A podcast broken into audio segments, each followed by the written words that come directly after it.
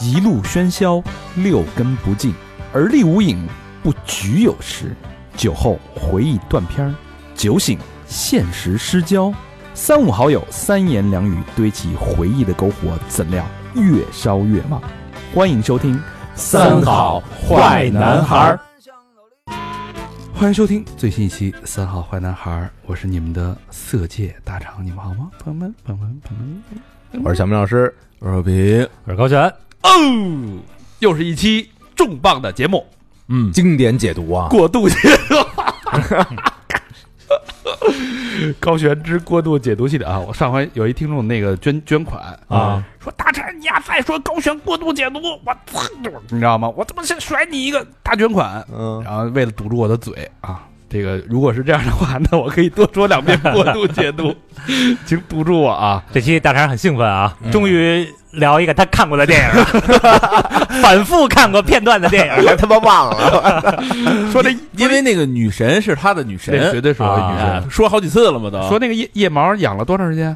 八个月养了为啊八个了月 拍这片儿啊啊，，你关注女神就这么关注啊？我操，真的关注到这个毛发细孔里面，这叫细微的关注，那叫真实的爱，细致的爱啊！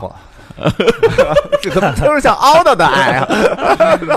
高兴啊，高老师这个又准备了好长时间啊，嗯我们的这个经典解读之《色戒》要跟大家见面。首先得恭喜我们的朝伟影 帝，哎是。啊恭喜我哥朝 伟，我我弟朝伟 啊，是表哥是吧？不能瞎说，不能瞎说啊，开玩笑，开玩笑，获得了威尼斯电影 节啊终身终身成就成奖就，奖。哎呦啊，这个奖可厉害了，他六十几，六十三是吧？六十一吧，六十一，反正六嗯六十多了啊啊，跟老何 比亮哥虚长两岁。老老跟跟费翔一边大，啊，还真是嗯是吧？啊嗯对，而且有意思的是什么啊？色戒当年啊获得了威尼斯电影节最佳电影奖，哎呦，对对对，呃，威尼斯是金狮，嗯，柏林是金熊，对戛纳是金棕榈，这是三大欧洲电影节，也是全球最牛逼的三个电影节。对，对对对对哎对对然后这次朝伟获终身成就奖呢，是李安给他颁的奖。对，哎安子给的，你瞧瞧好家伙，这属于有点这种传承的这种意味，是吧？是就是华人在国际影坛上的这种地位和传承，这这这话说李安有梁朝伟岁数大吗？有嗯有吧也？差不多。李安现在头发都就就全白了，整至个至少看着比他先。 应该比朝伟岁数大，别瞎说啊。回头什么时候解读解读李安的片儿啊，拉拉。色戒就是李安的呀，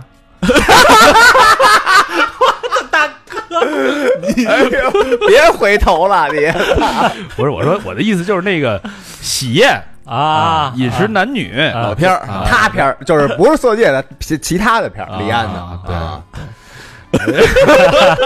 啊对，牛逼， 丫竟然老说他自己是一爱看电影的人，嗯俩连巨齿鲨都看解读， 没看懂我说 怎么回事儿啊？ 哎谁跟谁呀？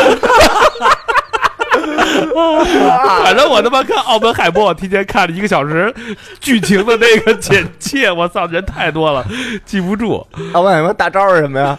好有感， 阿杜跟哎呦，喂，我前两天把芭比给看了。嗯为了看芭比，我还特意准备了开心果和大腰果，还一粉裤衩是吧？结果那个竟然没看完，没看下去是吧？为什么呀？开心果吃完了，因为就是我可能就是那个看的是现在最好的翻译的版本，但是我感觉像机翻，就是是韩国流出来的版本， 啊，上边好多还有那个韩文的字幕，就翻翻译的也不是太好。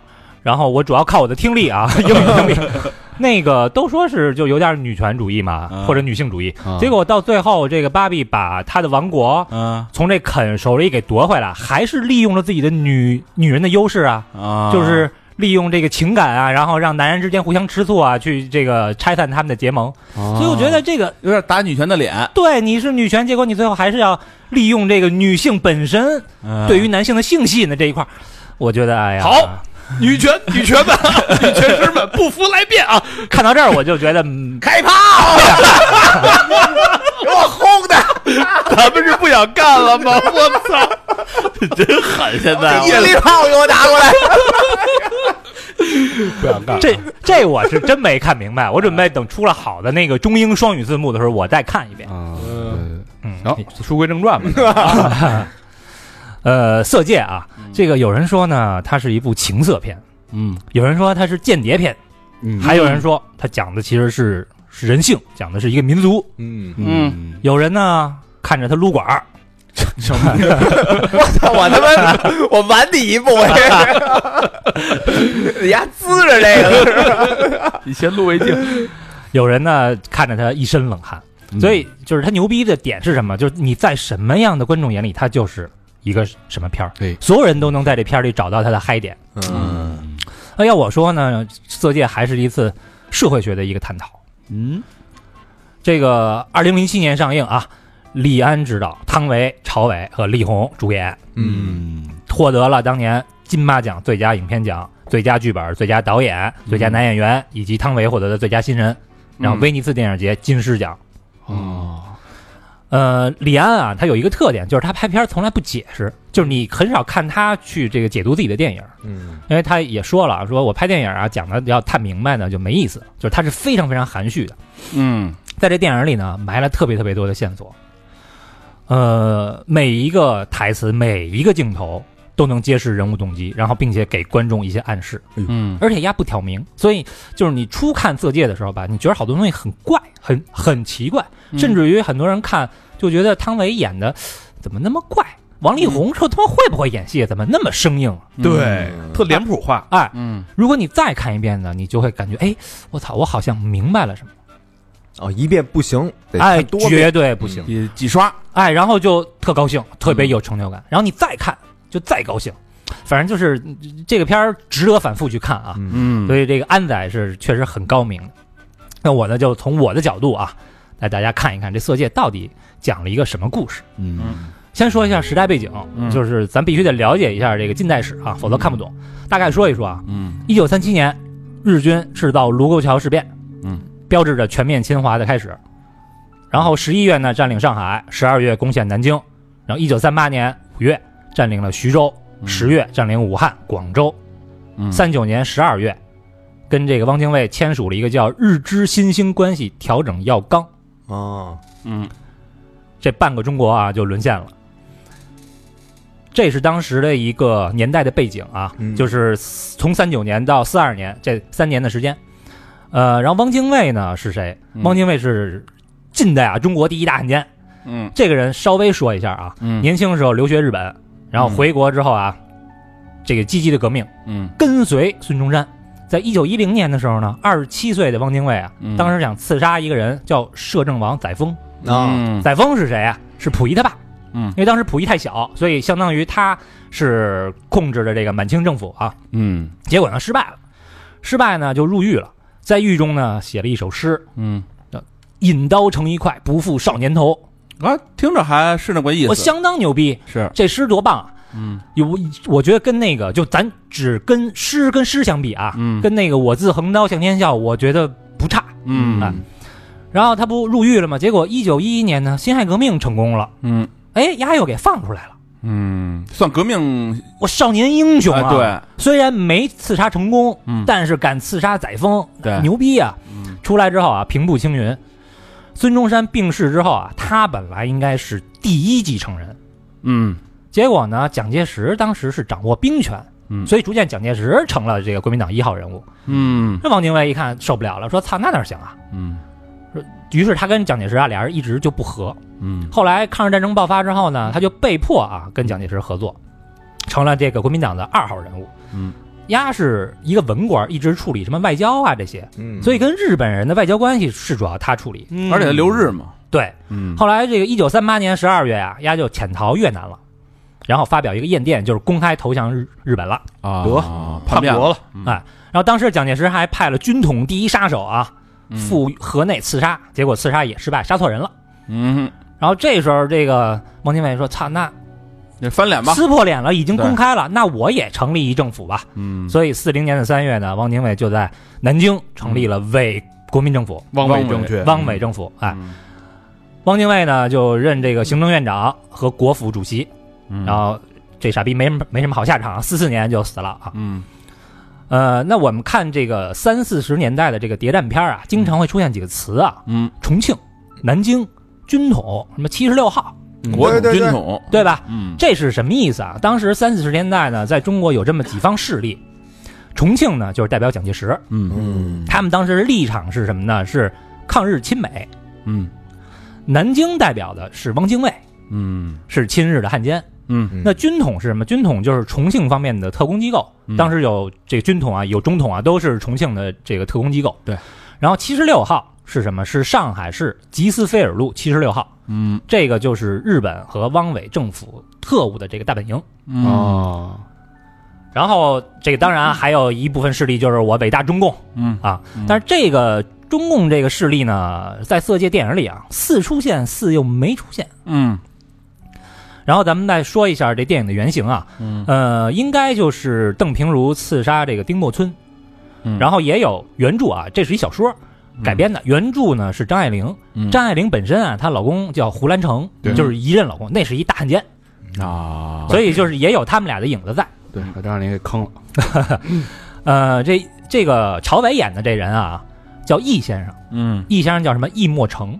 嗯哎，大家看，胡兰成、丁默村这俩人合一块儿了， 啊就所以叫易墨莫成，哎，嗯这个张爱玲的原著我也看了啊，我个人认为李安就是只是借用一个壳儿，他想表达的东西跟那个张爱玲小说完全是不一样的啊。嗯反正我对这个民国时期那些什么才子佳人那几位啊，嗯我通通通通一点不感兴趣，所以咱这里只说电影嗯啊。你要有不同意见的，那就是我没看懂，好吧？嗯呃，正式开始啊，一九四二年上海，在一座防御森严的大宅里啊，嗯这军警呢拉着警犬，二楼还有拿枪的特工。这个宅子呢，就是汪伪政府高官的一个宅邸，嗯窗帘紧闭，在二楼有四位风情万种的阔太太正在打牌，这烟酒糖茶小馄饨啊，应有尽有。其中三位太太呀、都有手部的特写，全都是什么呢？右手钻戒，左手婚戒，这一看都是这个高官的妻子。只有一个人的手啊，一直没有露，就是没有看到她手上的戒指。嗯这四个人都有谁呢？一个是梁太太，梁太太很普通，就老公呢也升官了，她老公是管大米的。嘿还有一个叫马太太，年轻漂亮，嗯风骚，老公是管运输的。嗯，这马太太说啊，说哎，咱们呀，咱们还得听易太太的。这易、啊易太太是谁呢？是嗯陈冲扮演的，嗯徐娘半老，但是气场十足啊，一看就是这场牌局的主人。这个易太太就跟这马太太说，说我觉得呀，你们家老马倒是应该听听我的，他妈三天两头不在家，把你都给放野了。嗯嗯哎，这马太太瞟了一眼易太太啊，嗯说我可没闲着，他们家老来这穷亲戚，烦死了。啊然后这话题呢，就带到了最后一位太太啊，也是年纪最小的，看起来呢唯唯诺诺，嗯，手上呢没有钻戒，一看地位就最低，这就是麦太太。嗯麦太太也就是汤唯饰演的。对这麦太太老公呢不是官儿，是他是一个进出口的一个商人，嗯本来呢常住在香港，但是这不打仗了嘛，生意也不好做，所以麦太太呢就来上海啊跑单帮，就是人肉代购。嗯卖点货贴补家用。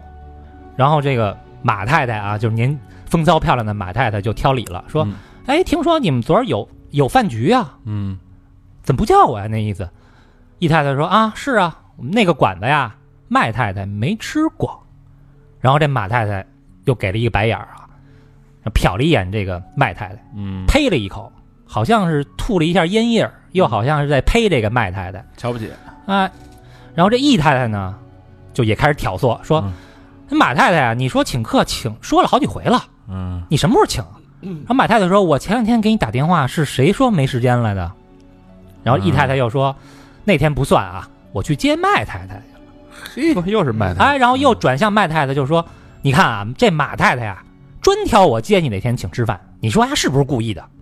嗯，看似挺还挺顽皮的一段对话，这个这时候马太太呀、用一个碰抢了易太太的牌，嗯就是你那边可能是要这吃，哎要吃，啪，我碰了，我我把你牌给截了，嗯截完这牌之后呢，这得意啊，露出这个特别高兴的这个神情。嗯，这时候梁太太呢就打个圆场，梁太太形象是老好人嘛，嗯问这麦太太说：“哎，你带的这个丝袜还有吗？”麦太太说：“都送出去了，要不下回我再多带一些吧。嗯”然后易太太这时候这接了一茬儿，说现在啊，上海这黑市啊很发达，因为就没有物资嘛，嗯，上海黑市很发达。以后呢，你常来，来了就住家里。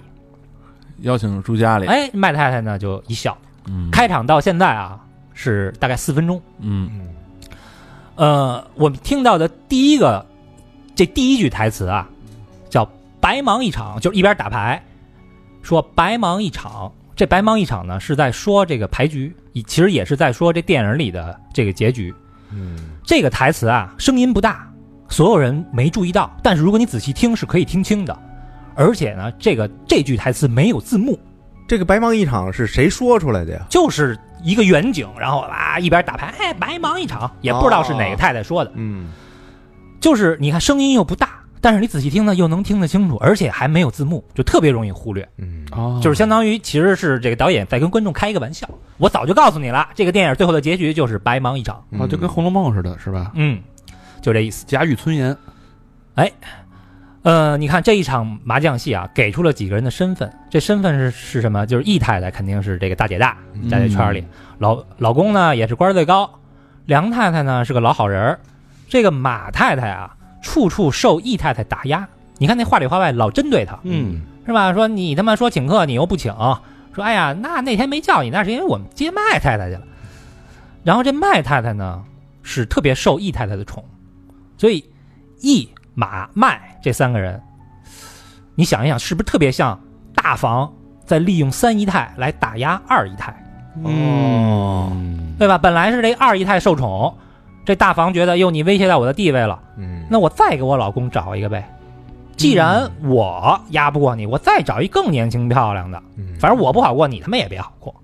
嗯，反正我是正宫，我的地位别人撼动不不要了，是那味嗯儿，是吧？所以这个看似啊是太太们闲聊，实则就是夹枪带棒，一句废话没有。暗藏玄机啊呀，这个哦，这么回事儿，哎，这几个人的姓儿也有意思啊，马是管运输嘛，梁就是大米嘛，管后勤，嗯哦都是谐音。义是什么呢？交换，对吧？哦交易，，搞情报的，嗯嗯，再结合一下片头那大狼狗，说明什么？说明这义他妈是条狗，搞情报的还是条狗，那就是汉奸。哦哦，那麦呢？麦这个后边说，后边就知道为什么叫麦太太。哦，卖的呗，现在现在是什么？现在他们家是进出口，进出口不就是倒买倒卖吗？嗯哎，但是后边这麦还有另外一层意思。嗯然后这个易太太呢，上来就跟马太太说啊，说你你都野了，说你老公他妈没工夫管你，嗯那意思你啊，他他妈偷男人偷到我头上来了。然后麦太太这个马太太呢，说也不服，是吧？然后说哪儿啊我可没有，他们家老来点他妈的乡下的穷亲戚，嗯这是骂谁呢？这是骂麦太太。啊，穷亲戚嘛，就是对吧都在转移转移焦点，哎，嗯都在转移。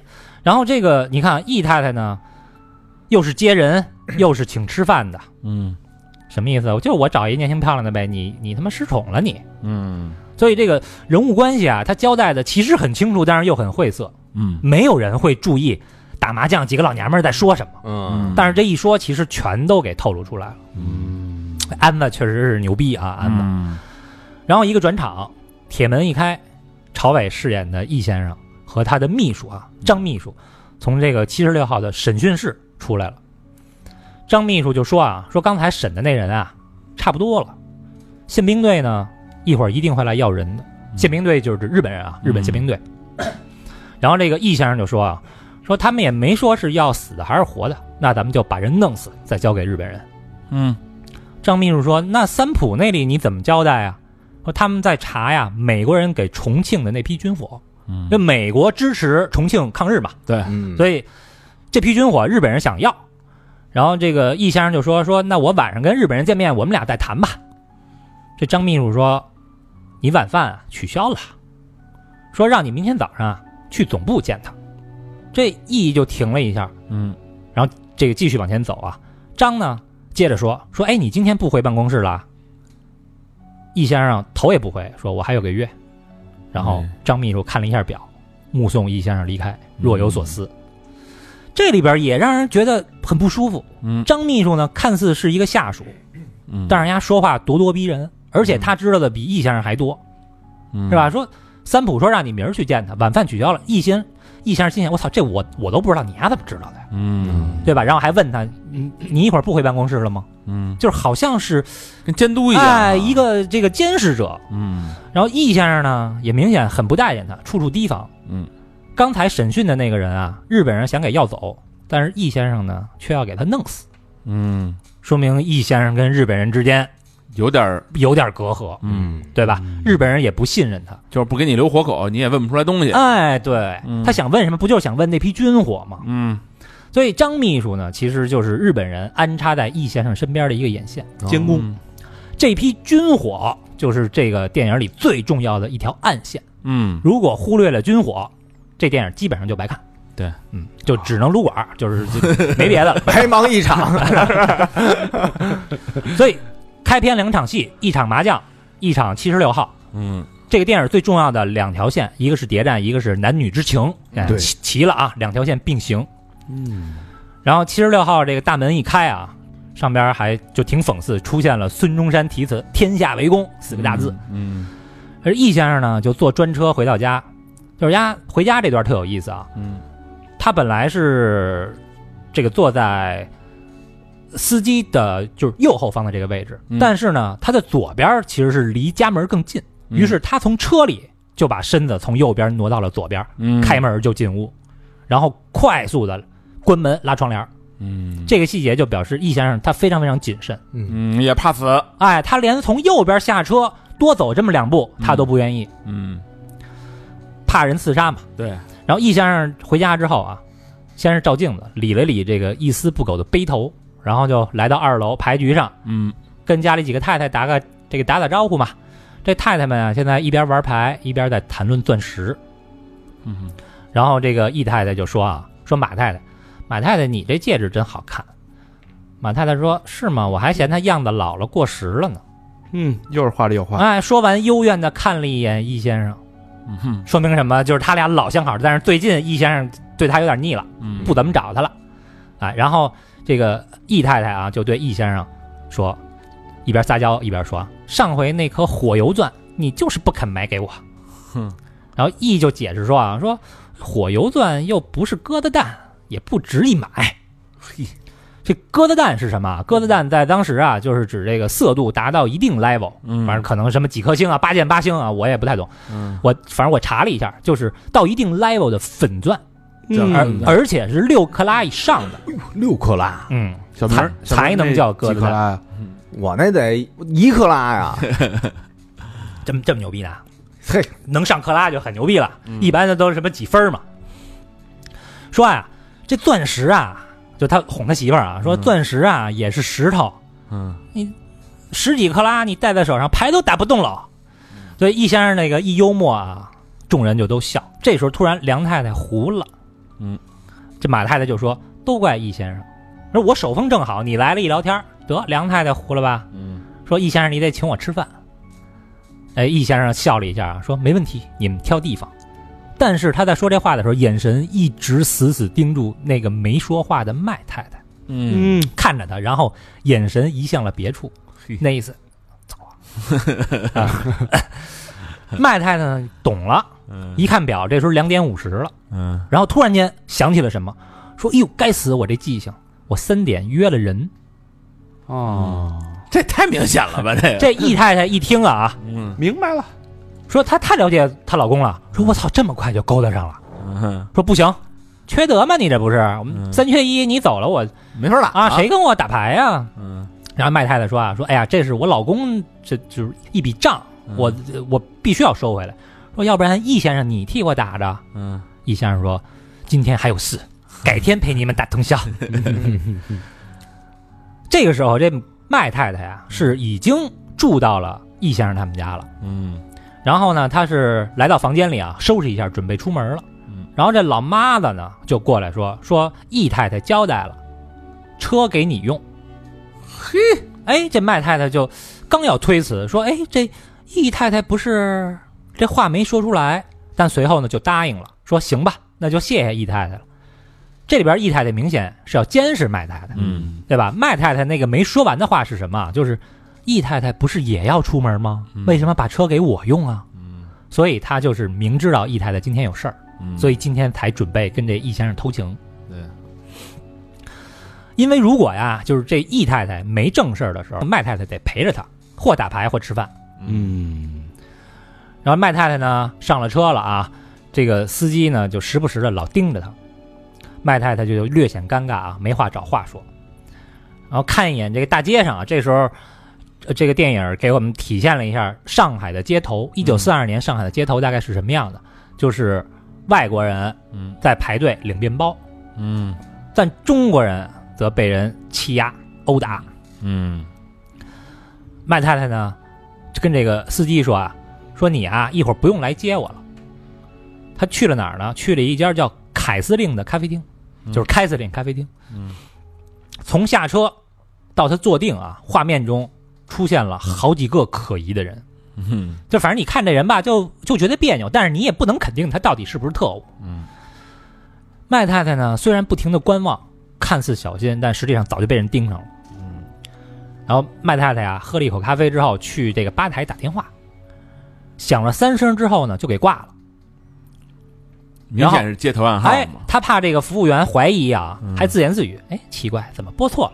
然后再一拨，嗯这接通了，那边是一个男人的声音啊，说嗯：“喂。”然后这麦太太就用用粤语说嗯：“二哥是我呀，家里好吗？”然后对面说：“好。”麦太太说：“我也很好，我最近很忙，没有时间打电话。我准备今天去买东西，已经约好了，一会儿就去。”然后那边还是回一个好。然后这麦太太呢，有点略显失望啊，嗯说：“那就这样吧，我走了，再见。”然后电话那头呢，通电话的就是李红。嗯李红啊，西装革履，眉头紧锁，然后对身边的人说：“行动！”嗯身边五男一女，这时候装腔开始准备。嗯咖啡厅里，麦太太呢喝了一口咖啡，她的唇印啊印在了这杯子上。嗯喝完咖啡，她的表情很痛苦，然后拿出香水擦了擦，看着窗外人来人往，开始自己的回忆，想起了自己的过去。时间回到三年前啊，一九三九年的时候，那时候大半个中国已经被日本占领了嘛，沦陷了吗？哎，全国啊抗日情绪高涨，学生连队们唱着《大刀进行曲》开往前线。那时候，这个广州已经被日军占领了呀。嗯那么没有参军的岭南大学的学生们呢，就前往香港大学继续读书，嗯就等于这个广州沦陷了。那么广州的一波大学生去了香港，借嗯香港大学的学校在人那上课。嗯啊，是这么回事儿。这个麦太太啊，此时还不是麦太太啊，一脸青涩，是女大学生王佳芝。嗯，对，王佳芝呢，就看着这些远去的新兵啊，嗯这新兵呢，不知道自己的命运将是如何的，王佳芝也不知道，她的命运就从今天开始发生了翻天覆地的变化。嗯她有一个室友，也是一闺蜜，叫赖秀金。嗯哼这赖秀金呢，就对着那些新兵喊啊，嗯说：“打胜仗回来就嫁给你。”嘿只需要这一个镜头啊，就交代了这个人物性格，爱出风头，而且特别自信嗯。那每个班里都有一个这样的女女同学嘛，还咋呼吗？哎是，属于特别招人烦的 那种 容。易遭到霸凌。 还容易挨骂。在这个学生群体当中啊，有一位白衣少年引起了王佳芝的注意，眉宇间透着英气啊，嗯帅。在王佳芝和这个赖秀金聊天的时候啊，我嗯们就能知道王佳芝本身啊家境不错，但是他妈呢死了，他爸爸呢带着他弟弟去了英国，嗯就是本来是说要把他一起接走的，嗯但是突然就开战了。啊这事儿就搁置了。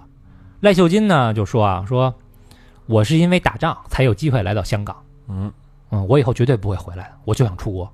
呵所以这是赖秀金啊，很有可能就是因为王佳芝他爸在英国，他才跟王佳芝嗯对好的，嗯这是一个特别特别功利的一个人。嗯然后现在呢，一听说王佳芝暂时走不了了，那赖秀金才说出自己的真实想法嘛。嗯呃，王佳芝若有所思啊，他觉得他是被他爸爸给抛弃了。嗯所以这时候两个人啊，王佳芝跟赖秀金这俩女孩儿，俩人谁也不关心中国会怎么样，谁也不关心抗日。嗯赖秀金只是很庆幸，觉得我终于有机会从香港，甚至我能出国了。嗯那王佳芝呢，只是想着自己的爸爸什么时候能来接她。嗯嗯在香港大学校园里啊，这个一片祥和，就是完全感受不到是这个在战时。嗯这时候赖秀金呢被人叫住了，正是那个白衣少年。嗯白衣少年叫邝裕民，啊，这名字起的也好啊，嗯，邝裕民，狂愚民，我又狂又愚的民。嗯啊邝裕民说啊，说我们呀新成立了一个话剧社，嗯邀请这个赖秀金来参加选拔。嗯这俩人啊，都是校园话剧话剧界的有名的人物。嗯赖秀金呢，以前是演女主角的。赖秀金说：“我没有和男同学演过戏，就给拒绝了。”但是邝裕民眼神坚定啊，说：“我们借人家的地方，现在人少，我们要合作。”赖秀金说：“那我们就排《玩偶之家》吧，我演女一号，这部戏我倒背如流。”嗯然后这这个戏讲的是一个女性意识的一个崛起的这么一戏。嗯赖秀金呢就标榜自己是新时代的女性，就是她确实也那个烫头什么的。嗯对比当时的王佳芝，王佳芝就是个特别朴素的一个，还梳大辫子呢。嗯人赖秀金已经开始烫头了，嗯新时代女性。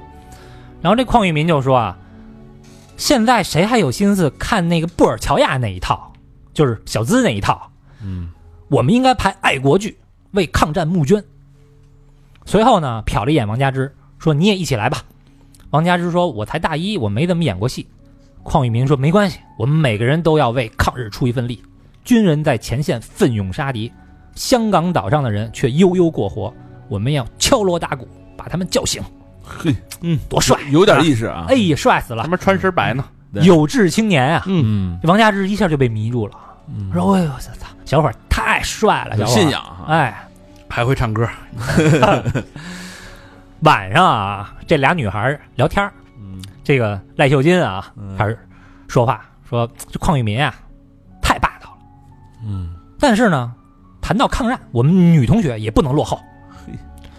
然后之后就开始接这邝裕民老底啊，说他哥哥呀是参军打仗死了，他家里人呢就不让他参军了，嗯所以他才这么激动。就是他本来也想参军，啊一身的劲儿无无处使，就想抗日。嗯报国无门嘛，哎，然后又补了一句啊，说、嗯我也不希望他参军。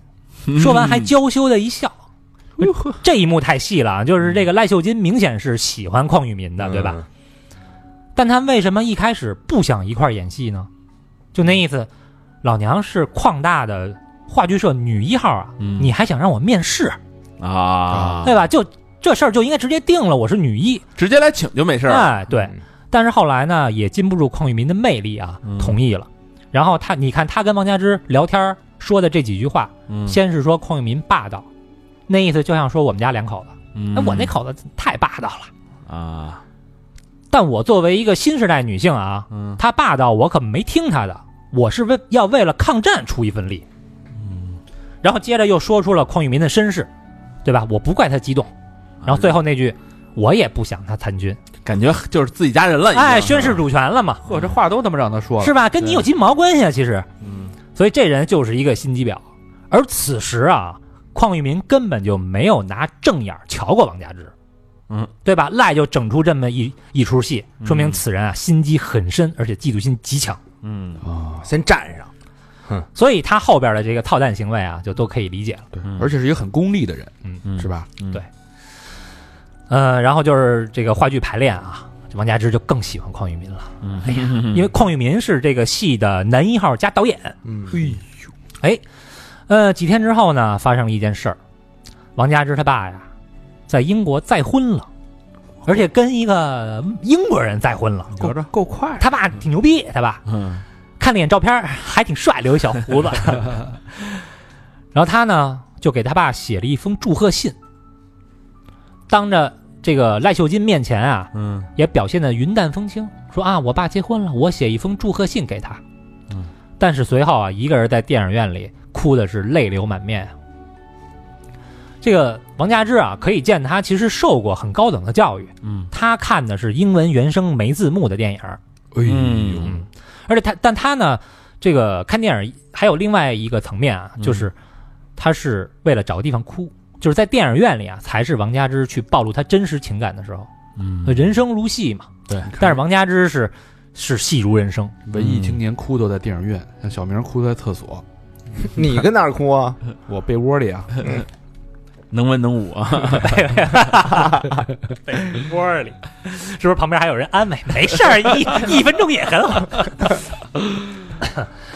话剧上演了啊！嗯邝裕民自导自演，王佳芝演女一号，嗯赖秀金演女二号，王佳芝他妈演个老太太。嗯 这是一什么故事啊？是呃，农村的母女俩呀、帮新四军藏起来，防止这个日本人搜查的这么一个故事。嗯服化道演，通通是非常非常拙劣啊，还画那种红脸蛋儿，巨傻逼演的。嗯但是呢，却激起了很大的反响嗯。当时演出座无虚席，演到高潮之处呢，台上台下高喊“中国不能亡嘿”。嗯这儿就有一个问题啊，就我没太明白，就是赖秀金明明明是女一号嘛，嗯为什么这时候王佳芝演上女一号了，而赖秀金只能演那个老太太？这个按说不应该啊，就是嗯，没有来由的，直接王佳芝就从一个透这个小透明就变成女一号了。估计中间肯定有一段他们俩之之间的戏肯定给剪了，觉得这可能就觉得太冗长了，是就把这俩这俩女的内斗的戏给剪了。是，我看了中文的剧本，巨简单。嗯然然后呢，还有一个英文的剧本，嗯英文的剧本啊，有人翻译了一些，嗯然后翻译的那点儿我看 了， 但纯英文的那个我没看。英文的那个剧本特别细，应该是重新改过。嗯呃，也有一个问题，就是英可能是李安啊，在嗯故意隐藏赖秀金，嗯去剪了他的很多戏份，让观众不注意到他这个人，啊，就是也让大家呢别发现丫才是最坏的那一个。嗯所以我脑补一下，这个戏应该是可能在邝裕民他们在排练的呃排练的时候，嗯本来赖秀金是女一号，但是邝裕民可能觉得你的气质不太吻合，可能王佳芝更好，等等等等。嗯，那肯定有梁子呀。或者说老、哎老太太更难演，你得演老太太，彰显是你的实力。反正我是觉得吧，通过这个角色分配啊，嗯，赖秀金这会儿就更恨上王佳芝了，对，是女一让人抢走了，是？吧？啊，嗯然后演出这个大获成功啊！演出结束之后，小剧团几个人喝酒庆祝。这个小团体呢，都有谁啊？导演、团长、嗯男一号，反正这最牛逼的全是邝裕民，嗯小他是小团体的领袖，然后对抗日呢热情高涨。嗯二号人物呢叫黄磊嘿，是一个富二代，什么都听邝裕民的，嗯，就是你说什么是什么，我就唯你马首是瞻。然后还有一个人是谁？是欧阳，是一小胖子，就嗯没、没什么存在感。然后是梁润生，嗯又是一小瘦子，就是团队里地位最低，谁都能插呀两句那么一人。 嗯然后就是王佳芝和赖秀金这俩女孩儿，嗯这几个人啊被观众的热情打动了，成就感爆棚，于是呢就决定用募集到的这些钱去做点事儿。嗯你看，这就是学生嘛，或者说是年轻人，特别特别容易受到鼓动。嗯香港的观众是因为当时的氛围激动了，嗯，但是走出剧院，因为当时香港是和平的一个地儿嘛，当时、嗯走出剧院，人家该干嘛干嘛，是吧？嗯该喝茶喝茶，该睡觉睡觉。观众出戏了，这几个演员可没出出戏。不来了，哎，他们当时真的觉得自己能改变一些什么。然后王佳芝这一场戏呢，也一战成名，被剧团的人啊奉为当家花旦。哎呦，那更恨他了。赖眼里啊又露出了一丝不快。大雨呢也浇不灭几个人的热情，他们唱着歌坐上一辆大巴车。赖秀金这时候啊点上一根烟，然后递给王佳芝，王佳芝拒绝了。赖秀金说：“咱们搞艺术的不会抽烟可不行，你尝尝，演戏用得上。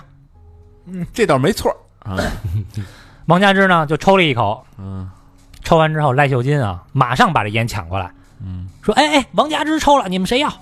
嘿呵呵，哎呦，我操！对那马上就开始报复。嗯哎，你丫不是当家花旦吗？我就让你变得人尽可夫。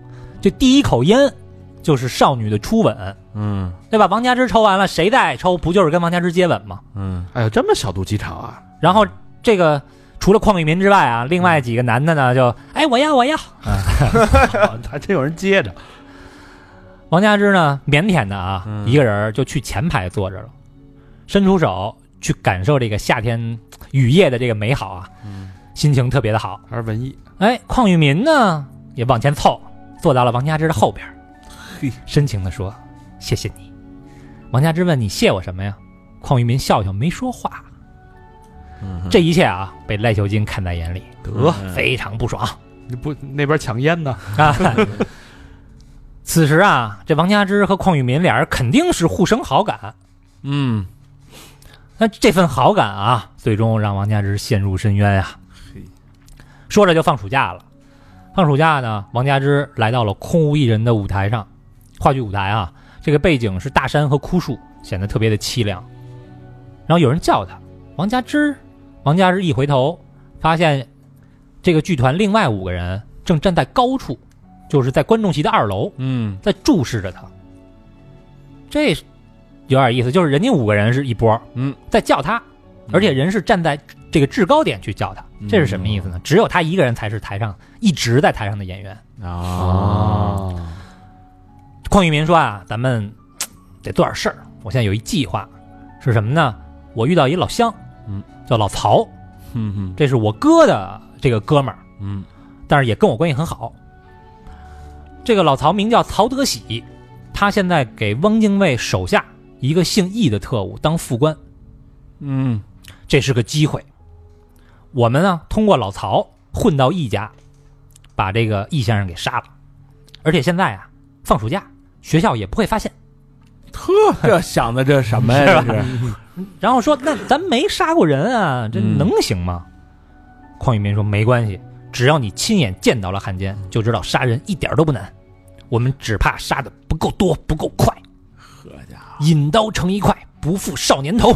够狂的啊，够狂的，”那这一段儿太讽刺了嗯啊！引用引用错了，他说“引刀成一快，不负少年头”，这是汪精卫的诗啊。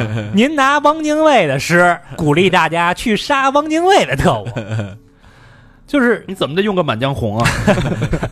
这个汪精卫啊，他本来是少年英雄，但是他后来不是当了这个汉奸嘛？对，但这事儿邝裕民不应该不知道啊，嗯，嗯对吧？？他不应该不知道这个诗是汪精卫写的，嗯所以嘖这肯定是李安故意的一个讽刺。那我们回头再看啊，嗯就是如果你看完整个电影，你会发现其实汪精卫和邝裕民是同一类的人，嗯看似啊胸有抱负、胸怀天下，实则是自私懦弱的无能鼠辈。哦，这时候让我明白了，说于民，于民，我拦你一句，嗯知道是谁的诗吗？这 是谁的诗吧？然后另外呢，就是咱聊杀汉奸的事儿呢，啊这可是杀人，几个大学生要杀人，啊，还还关心学校上课呢，老师不会发现，因为现在放暑假，当儿戏了，很幼稚，对，很幼稚。嗯、但他这个邝裕民其实也有演讲的这个天赋啊，嗯你看又引用名人名言，嗯又说这是个机会，嗯，嗯，当好时歹他是个导演呀，哎，那几个男孩儿啊，嗯当时黄磊的意思就是你说干我就干。嗯欧阳呢，开始其实不是很感兴趣，就那个小胖子。嗯，但是当邝裕民说这是个机会，嗯什么意思？咱们杀了他，咱们出人头地。你想在那个年代，对，你杀了一个大汉奸，你出人头地了。嗯汪精卫是怎么出人头地的？嗯就是因为刺杀摄政王，虽然没成功，嗯，但是也出人头地了。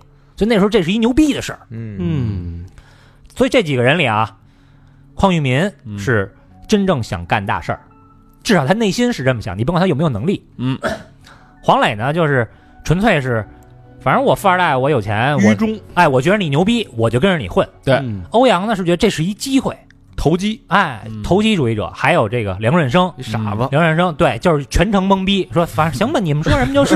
你说都这行这几人怎么琢磨的？是吧？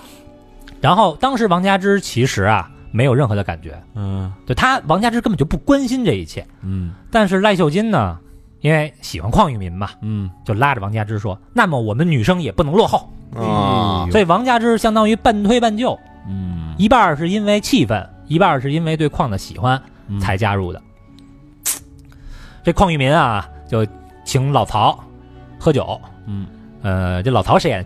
钱嘉乐 演挺好。钱嘉乐是这部戏的这个动作指导，啊，呃，演的还挺不错的。对，梁润生呢，就陪着钱嘉乐嫖娼，因为邝裕民就就他他觉得我是一正义的人，我不能嫖干嫖娼，嗯不能干，这事儿。哎，所以就那梁润生你陪着老曹嫖去吧。嗯所以就这么着啊，通过老曹成功的就跟易家呢攀上了关系。嗯然后王佳芝他们啊在外边等着，这时候呢，王佳芝在路边望向了楼上的妓女，就是他跟妓女，他看妓女，妓女也看他。此刻，他跟“出卖色相”这四个字儿没有半毛钱关系。嗯，但是他扮演的是谁呢？是麦太太。对，嗯，这里边电影没演啊，但是计划是这样的。这个邝裕民他之前知道了老曹在给易先生当副官嘛，嗯于是呢，就找到老曹说：“哎，我呀，我有个表哥，姓麦，做进出口生意，挺有钱的，希望呢能结识一下易先生，以后多多关照，就是这个官商勾结这一套嘛。嗯然后也看看呀、就是我想在易先生手下呢谋个差事，嗯回头你给我疏通疏通。那易的身份是什么呢？是汪精卫的手下嘛。嗯汪精卫此时正准备投靠日本人。嗯哦，这节骨眼儿一九三九年嘛，这是嗯汪精卫是一九四零年才开始嗯嗯成立的这个南京政府嘛，所以这几个月呢是开始筹备。嗯他们来香港呢，也是避开这个大陆，来这儿开会，咱们开始这个组织人手。嗯哎，你干嘛我干嘛，以后咱们怎么怎么着，嗯这是这么一个时期。呃，黄黄磊啊是这个富二代，他负责出钱、租房、租车、弄道具、服装等等等等一系列，并且呢来扮演这个卖家的司机，最惨因为他富二代，只有他会开车。哦啊，欧阳就是那个胖子，嗯显得老成一点儿，他扮演麦先生；哦，王佳芝呢扮演麦太太；嗯邝裕民呢就是麦先生的表弟。嗯嗯因为他本来 Plan A 是他通过老曹找一个工作，他去干他这事亲自去杀死易先生。嗯这个现在啊，易先生这边也在这组织一个事儿，嗯他们这儿也在组织，对哎，都开始组织呢。这儿是有一个删减啊，我我看了英文剧本，嗯但是是带注解的那个啊。这个剧本是什么啊？是梁润生陪着老曹嫖完娼以后，嗯回来给大家开会，说呀，老曹说呀，那些太太们没日没夜的打麻将，不怎么出门儿。嗯这黄磊说，我他妈拿钱让你嫖娼，一晚上你就搞这样东西。然后这个邝裕民就说说，可能对于老曹他们来说啊，出来玩儿太冒险了。嗯这个赖秀金就说啊说，那如果他们不出来呢，那我们怎么办呢？这时候欧阳出主意说，我们可以给他找个麻将搭子，嗯给他找一个有钱的太太陪他们打麻将，这不就打入他们内部了吗？嗯嗯嗯然后黄磊说：“没错儿，我们再用这个漂亮太太，把易先生勾引出来，嗯这样把他勾引到外边来，就好杀他了。对”这时候赖秀金说了一句什么？说麻将我不太会打，太难了。这孙子多因了为此时不是嗯此时所有人都是觉得还是赖秀金应该演女一号的，嗯但是因为丫不会打麻将，嗯这时候王佳芝傻逼呵呵自己嗯啊，我会打呀， 我们家老打麻将，他们老是三缺一，我十岁就会打了。哎呀，而且我知道有钱人的太太在麻将桌上是怎么说话的，所以我们我们就明白为什么王佳芝去扮演麦太太，嗯，而不是赖秀金。也是一没脑子的是不是？这争光奋勇干这个，你这个，呃，汤唯啊在里边是演王佳芝，然后王佳芝呢又演麦太太，嗯所以咱们根据场景的不同，嗯就是她演王她是王佳芝的时候，我就叫她王佳芝；嗯她在演麦太太的时候，我就叫她麦太太， OK 好吧？哎，几天之后啊，终于来了机会了。嗯这易太太呀、他们是初次来香港嘛，原来在上海，现在来香港，嗯、想逛逛街，于是就找这个麦家夫妇啊陪着一块儿逛街，嗯，哪儿也不认识嘛，于是麦先生、麦太太、司机黄磊，嗯还有这个表弟邝裕民、嗯四个人开车来易家呢去接易太太，呵还挺隆重那必须的呀，人大官嘛，嗯虽然是临时的住所啊，但是易家呢也是这个戒备森严，嗯都有这个那个保镖拿着枪什么的。嗯易先生啊，就露了一面儿，儒雅客气，就点了一头就走了。然后陈冲呢，饰演的这个易太太就上了车了。这时候他们第一幕戏啊开场，在这路上啊，这麦先生满脸虚汗，跟傻逼似的，问他说：“这易太太问他说，说你做什么行业的呀？”磕磕巴巴说：“啊，我做 进口的，呃，也做出口，就是巨逼紧张。”然后邝裕民呢演的这表弟和这个黄磊演的这司机啊，又太过紧绷了，嗯，就等于这个几个人一来真的全歇逼，只有麦太太啊，就演技还算凑合，因为当时所有人都歇逼，所有人都哑火了，嗯，只能麦太太开始撑聊场天子了，哎，，努力打着圆场，然后还说跟这个麦先生说啊，说要不你先回办公室吧，你把我们放下，你就回办公室吧。那意思你赶紧滚蛋吧，你再演一分钟，你马上就露馅了。嗯然后这易太太就问麦太太说：“你你是哪儿人呐？什么一边逛街呀、一边又跟邝裕民闲聊，嗯因为邝裕民的状态也很紧绷吧，嗯，就一直他妈的那个皱眉，嗯一直瞪脸，恨不得下一秒要拔枪那劲儿。然后易太太说：“我就猜嘛，你不是大学生就是教书先生。嗯”就其实几句闲聊下来，易太太已经把他们这底儿都摸了。嗯，就这几个人啊，不太正常。嗯，对，晚上呢，小团体开会总结，说在易家动手没戏，保镖太多了；嗯在外边动手嘖很难，因为他每次出门至少要带一个保镖，一个司机。这还要开会总结呀！我操，还你杀这什么人呀！我操，你不去想哪儿动手啊？那床上动手呃哎呗，去哪儿都不好动。嗯，嗯但但是啊，我发现啊，这个易太太呀、嗯，对咱王佳芝啊印象不错，说了下回再约。然后这时候，哦这个王佳芝呢好像有点生气似的啊，嗯，说我太累了，我想休息了。是跟这几个搭子不行了，是吧？所以阴差阳错呢，这重任又落到了王佳芝头上。她本来呀、就是个作陪的，是吧？认识之后让表弟去易家做事儿，你去杀去。我本来就是一作陪哎的表弟拉胯了啊！我他妈从从那个群众演员，我操，我变成一个主角了。嗯，所以这一天演的呀，确实够累的。回到房间呢，赖秀金来找王佳芝聊天儿。这时候王佳芝呢正在脱丝袜，呼，这赖秀金一看啊，感觉哎脱丝袜这一幕挺性感呀、嗯我觉得是从这会儿呀心里就坏心眼儿了。嗯然后而且呢，应该是屋里边儿外边儿啊，就是王佳芝回屋之后，外边儿几个人肯定商量了，哟，王佳芝怎么不高兴了？嗯，派赖秀金来探探情况。应该是这样。这个后边我们就知道嗯啊，赖秀金才是真正的导演，嗯邝裕民只是一个傀儡，就是个木偶。嗯此时，王佳芝脱下丝袜之后嘛，这麦太啊又变成了毫无城府的小王同学了。但是王佳芝现在已经开始主动的抽烟了，压力过大，估计是不是？这嗯是影片另外一条线，就是麦太太的身份，嗯她演的麦太太这这个身份已经在王佳芝身上开始侵蚀了，留下痕迹了已。经入戏了，哎，这么这容易入戏，这时候可能入戏百分之十，嗯这就百分之十了。要不就百分之五，反正大概那意思吧。嗯，因为他已经开始主动抽烟了嘛，嗯这就是往阔太太转变的第一步啊。嗯嗯，脱丝袜，嗯嗯、呃，这个赖秀金啊也抽着烟，就问啊，说这姓易的长什么样儿？嗯王佳芝说，和我想象的不一样。哎呦，这就这一句，嗯一般呀、女孩说，哎，他怎么跟我想象的不一样？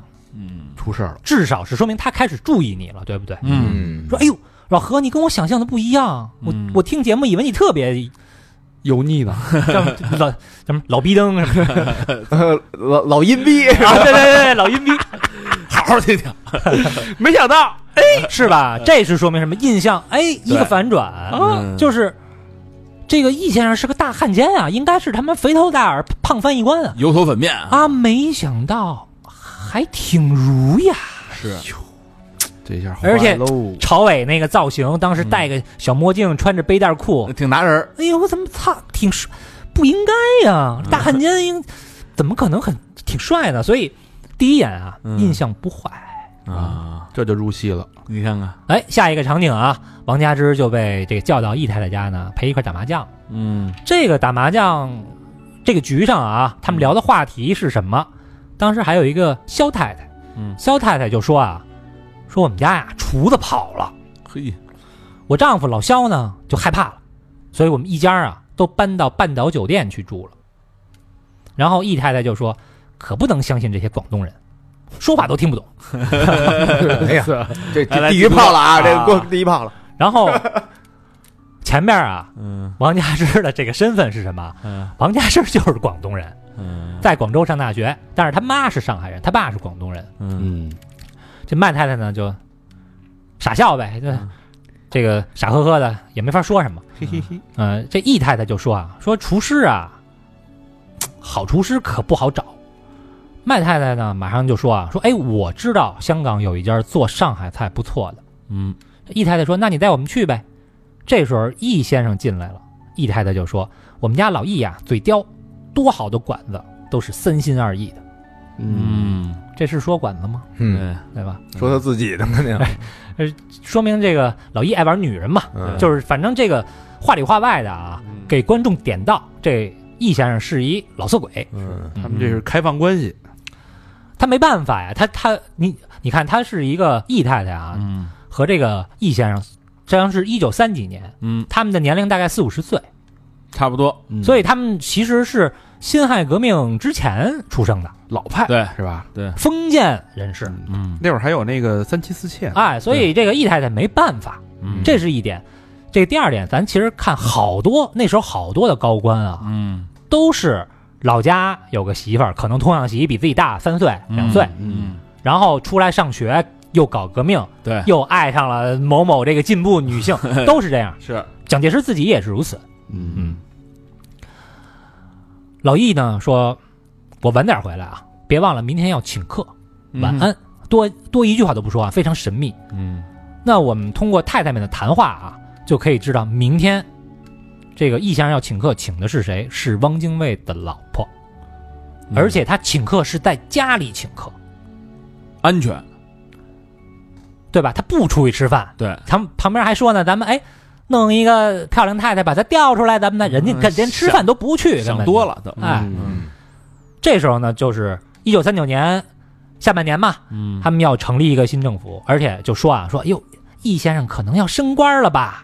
嗯这时候易太太啊，自摸一张红钟，高中了，高中啊，好兆头。嗯所以这时候的背景是什么？就是易先生本来是国民党搞情报的，也许是军统，也许是中统，也许是什么什么啊。嗯他这时候的立场不是很坚定，嗯不是很坚定，因为你想，汪精卫的老婆来他家里吃饭，这关系很近了，才是真正要谈这个事儿，游说他吧，是吧？才是真正谈条件。你跟我未来我，我给你一个什么样的职位？嗯拉拢一下，哎，所以他这个时候是，其实要么去重庆，要么去南京是可以选的，嗯嗯，因为要打算成立新政府，而且说可能要升官了。嗯，骑墙派嘛，这一幕打麻将的戏呢，太太们闲聊透露的信息就非常重要了，对吧？嗯然后之前说那个老肖家厨子跑了，嗯这厨子的地位呢太重要了，能毒死全家人，还真是，啊对，吧？所以也说明现在的局势其实是比较紧张的。嗯你看，也不出去吃饭，厨子跑了，同事家里这个岌岌可危。对，这里还这借用了一个史实啊，上海市市长当年上海市市长付小安嗯是一大汉奸，大家搜他那照片啊，我操，就是一脸汉奸相。就如果当时王家之看易先生 是这操样，呃绝壁就干 了那就马上就干，绝不会爱上他啊。然后这个军统啊，就策反了他们家厨师，趁丫喝醉的时候就给丫砍死了，啊，这是一真事儿。所以易先生非常谨慎，肯定不会随便在外边吃饭的。那 A 计划去家里杀没戏，B 计划约出来杀，看似机会也不大。嗯嗯回到刺杀小队这租住的这个房子啊，王家之非常沮丧，打麻将天天输，嗯，跟易先生呢一天也说不上两句话，就这么差不多一个月就过去了。哎嗯呦，好了一个月，哎，刺杀小队啊，这六个人啊在海边呢开会，然后那个嗯练枪，复盘的，麦先生就是欧阳啊，打中了一个酒瓶嗯儿，说牛逼，你看我打中了。这时候黄磊急了，嗯黄磊说：“你妈逼一个月了， 你你就打中一酒瓶儿，你他妈有什么可高兴的？ 说要不然你丫把我给毙了吧！我房车嗯衣服赌资，然后又指那个梁远生啊，嗯我他妈还要花钱让你嫖 娼，说我这花钱都花冒了。我爸以为我在上海，呃，我在香港嗯那个包了一个舞女，我爸要跟我断绝关 系，这什么意思啊？就是没钱了嘛。黄磊崩崩溃了，感觉，哎，梁润生这时候说了啊，说你看咱现在有枪了，要不然咱先杀俩容易的吧呃，再不杀那开学 了。所以这你帮说人这想法太他妈非常幼天稚真，非常幼稚。嗯看着团队啊气势很低迷，嗯邝裕民这时候又开始打鸡血，他其实是一个挺好的一个领导，很懂得利用人的心理。嗯说这是我呀考虑不周，没经验是我的问题。但是我们现在已经可以混进意家了，嗯这是一个很大的进展。我们难道就此放手吗？要不这样，找机会我自己进意家，我自己下手，不连累大家。这是一苦肉计嘛，嗯所有人都知道，那你就白白送死嘛。嗯大家不能让你这么做哈。这时候在剧本里有一个删减，就是赖秀金说话了，嗯跟王佳芝说：“那你想想办法做点什么，嗯让王佳芝想让王佳芝想想办法做点，嗯因为没办法了，嗯邝裕民提出的这条路不可能啊。嗯嗯所以这时候切了一下王佳芝的近景，最后还是要靠他。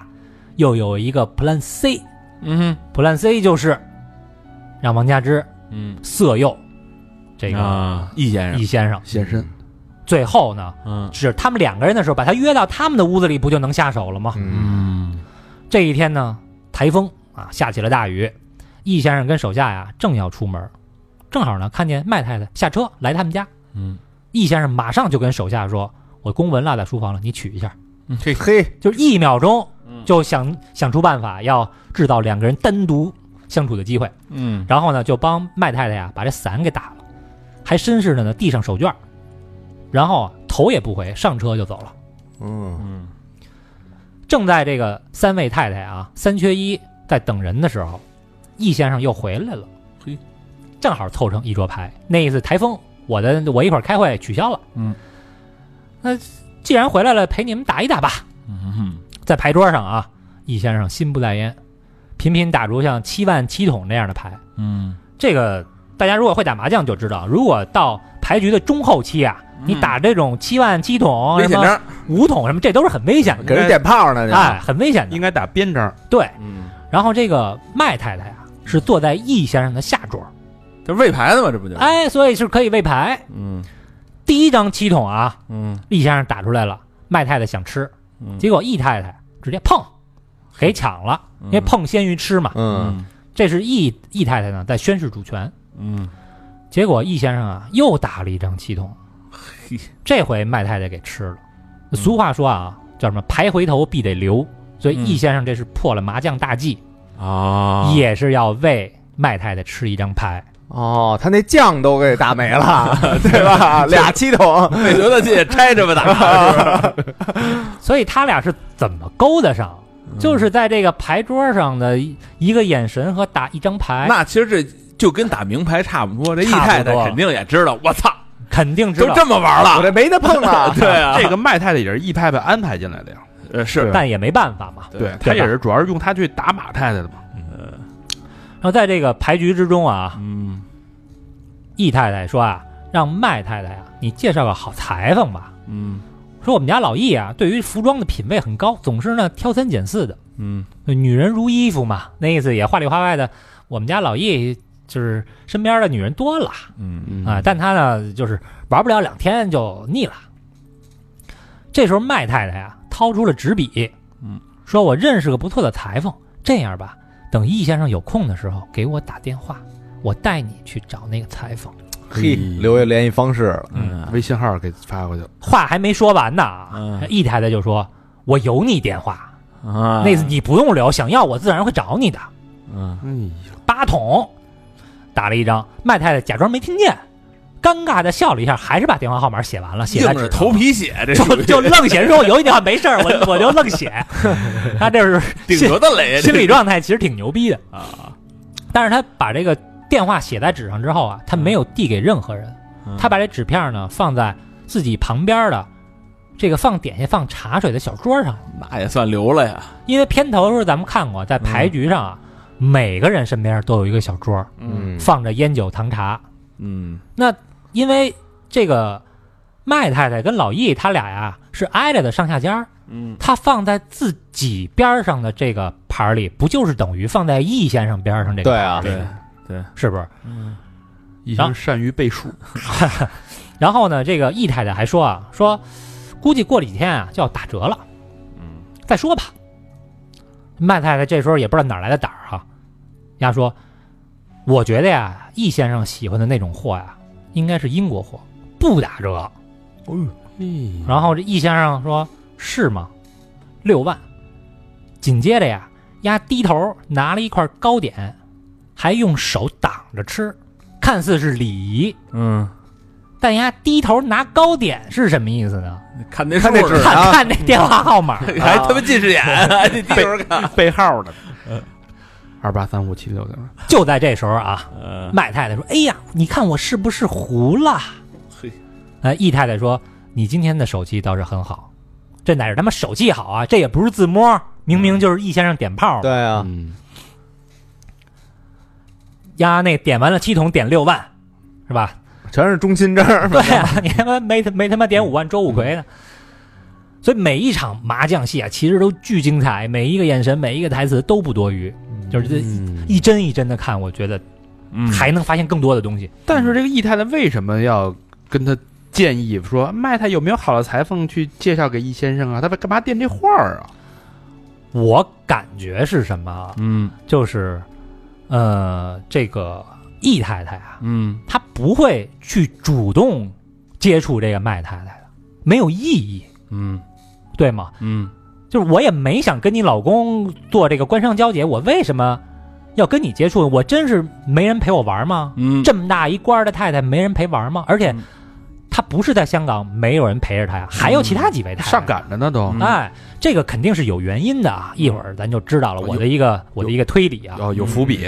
哦哎我这里有一个疑问啊，嗯确实不太明白。我的一个推理，就是在这时候啊，这一幕戏大家看这麦太太啊，嗯她的妆容比他们第一次见面的时候自然多了。第一次见面就是在车里去接她的时都是候舞，台妆，你看那个妆巨傻逼，就是红脸蛋儿，那个黑眼影巨傻逼。嗯这回这个妆啊，好看多了，嗯，而且麦太太表现啊也游刃有余，更加大胆了，是吧？写电话号码，说嗯易先生喜欢那种，我觉得不打折，嗯开始话里话外的啊，牛逼了。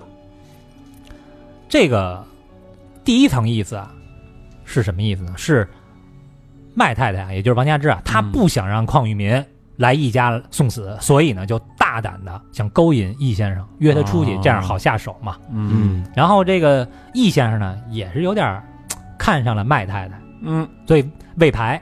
嗯呃但其实啊，易先生和易太太绝对没这么简单。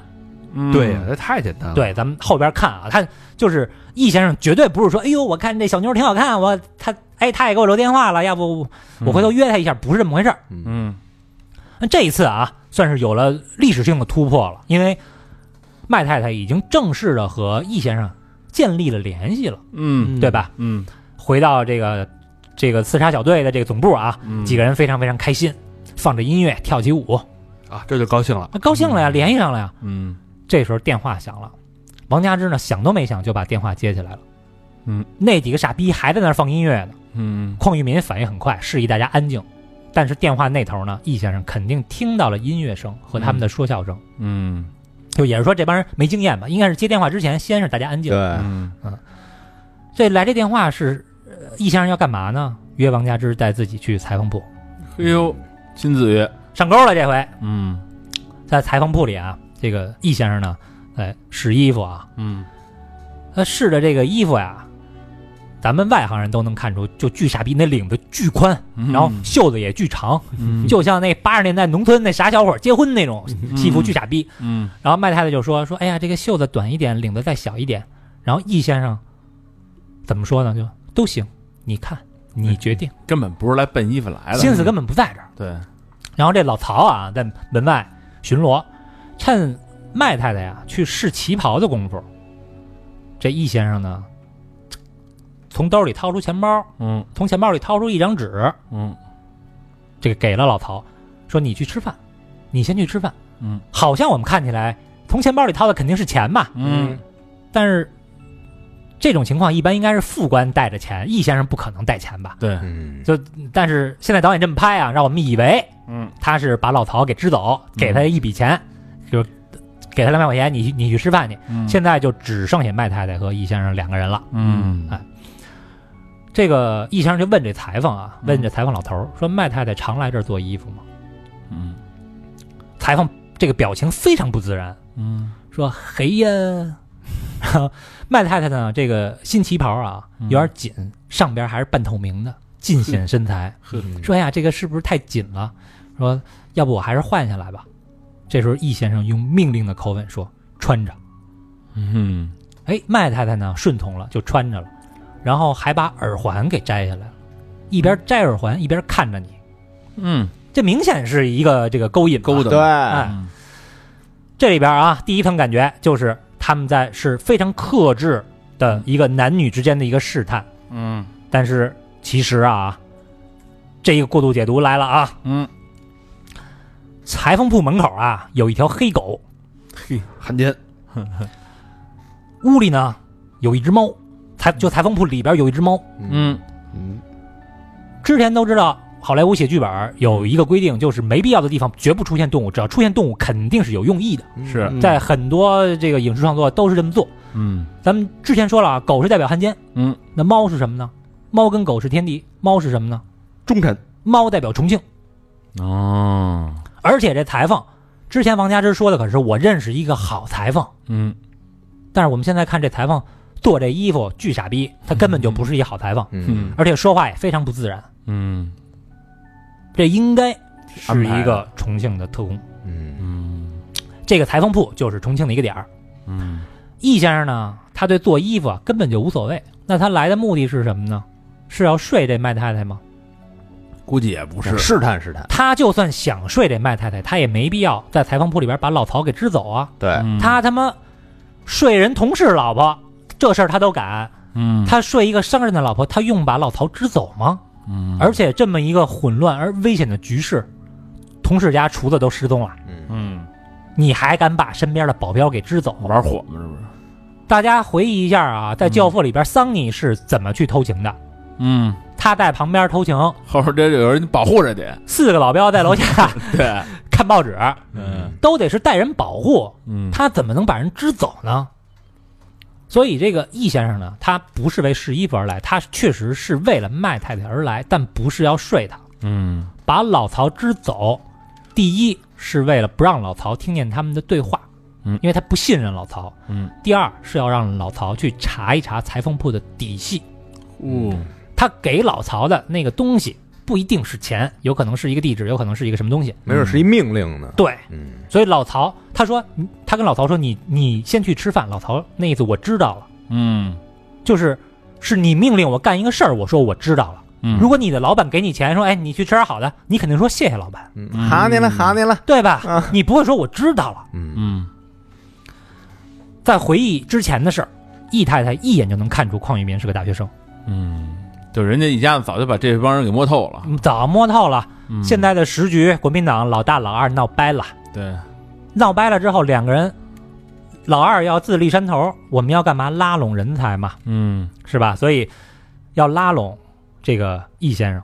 那易先生呢，早就把他们看透了。第一次见面其实就已经露馅儿了，嗯，但是此时啊，这个易先生还不知道他们到底要干嘛，嗯他肯定是知道自己是被盯上了。嗯于是啊，我猜测啊，嗯可能就这易先生跟这个易太太说啊，说那你跟那个麦太太，你们多接触接触吧，看看他们什么底细，啊，看看他什么底细。嗯所以打牌那一次，就是下雨打牌那一天啊，他为什么把手下打发走去拿文件呢？嗯是为了制造单独说话的机会，能看看这个麦太太对他说什么。嗯，结果啥也没说。然后在牌局上呢，麦太太又很明显的留下了电话，嗯意思就是我要跟你私下接触嘛。嗯那易先生呢，借坡下驴约到裁缝铺。那到了裁缝铺以后，他觉得裁缝铺可可能有问题，嗯，那有问题也许是他们是重庆的人，嗯然后就把老曹给支走了，看看啊麦太太说什么。嗯因为这时候啊，一切都没有定论。嗯如果这个麦太太他们是重庆的呢，那重庆的会不会想要来挖我呢？没准我就就坡下驴跟着走了，哎，那会不会重庆给我一个也是很好的条件呢？嗯如果条件对等，谁他妈愿意当汉奸呢？嗯嗯，对吧？所以我我这不是给他洗地啊，嗯就是所有的这个事儿你连起来看的话，嗯，即便是大汉奸，就是也没有人是心甘情愿，嗯，就是去当去当汉奸，他的利益嘛，对他的内心肯定是是是，对，在同等利益的情况下，谁不愿意做好人，对对吧？嗯所以他在还是在观望。他是聪明人嘛，聪明人识时务，关键时刻站队最重要。嗯老大老二互掐，你不得琢磨琢磨怎么站队吗？对啊说老二已经开始扔出橄榄枝了，没准老大用别的方式挖我呢。对吧？没准更好呢。派了几个年轻人过来， 后边那个会印证我的这个说法啊，呃嗯就是这个老易他不是百分百的这个纯汉奸，如果是纯汉奸，那这这事儿就没意思了。嗯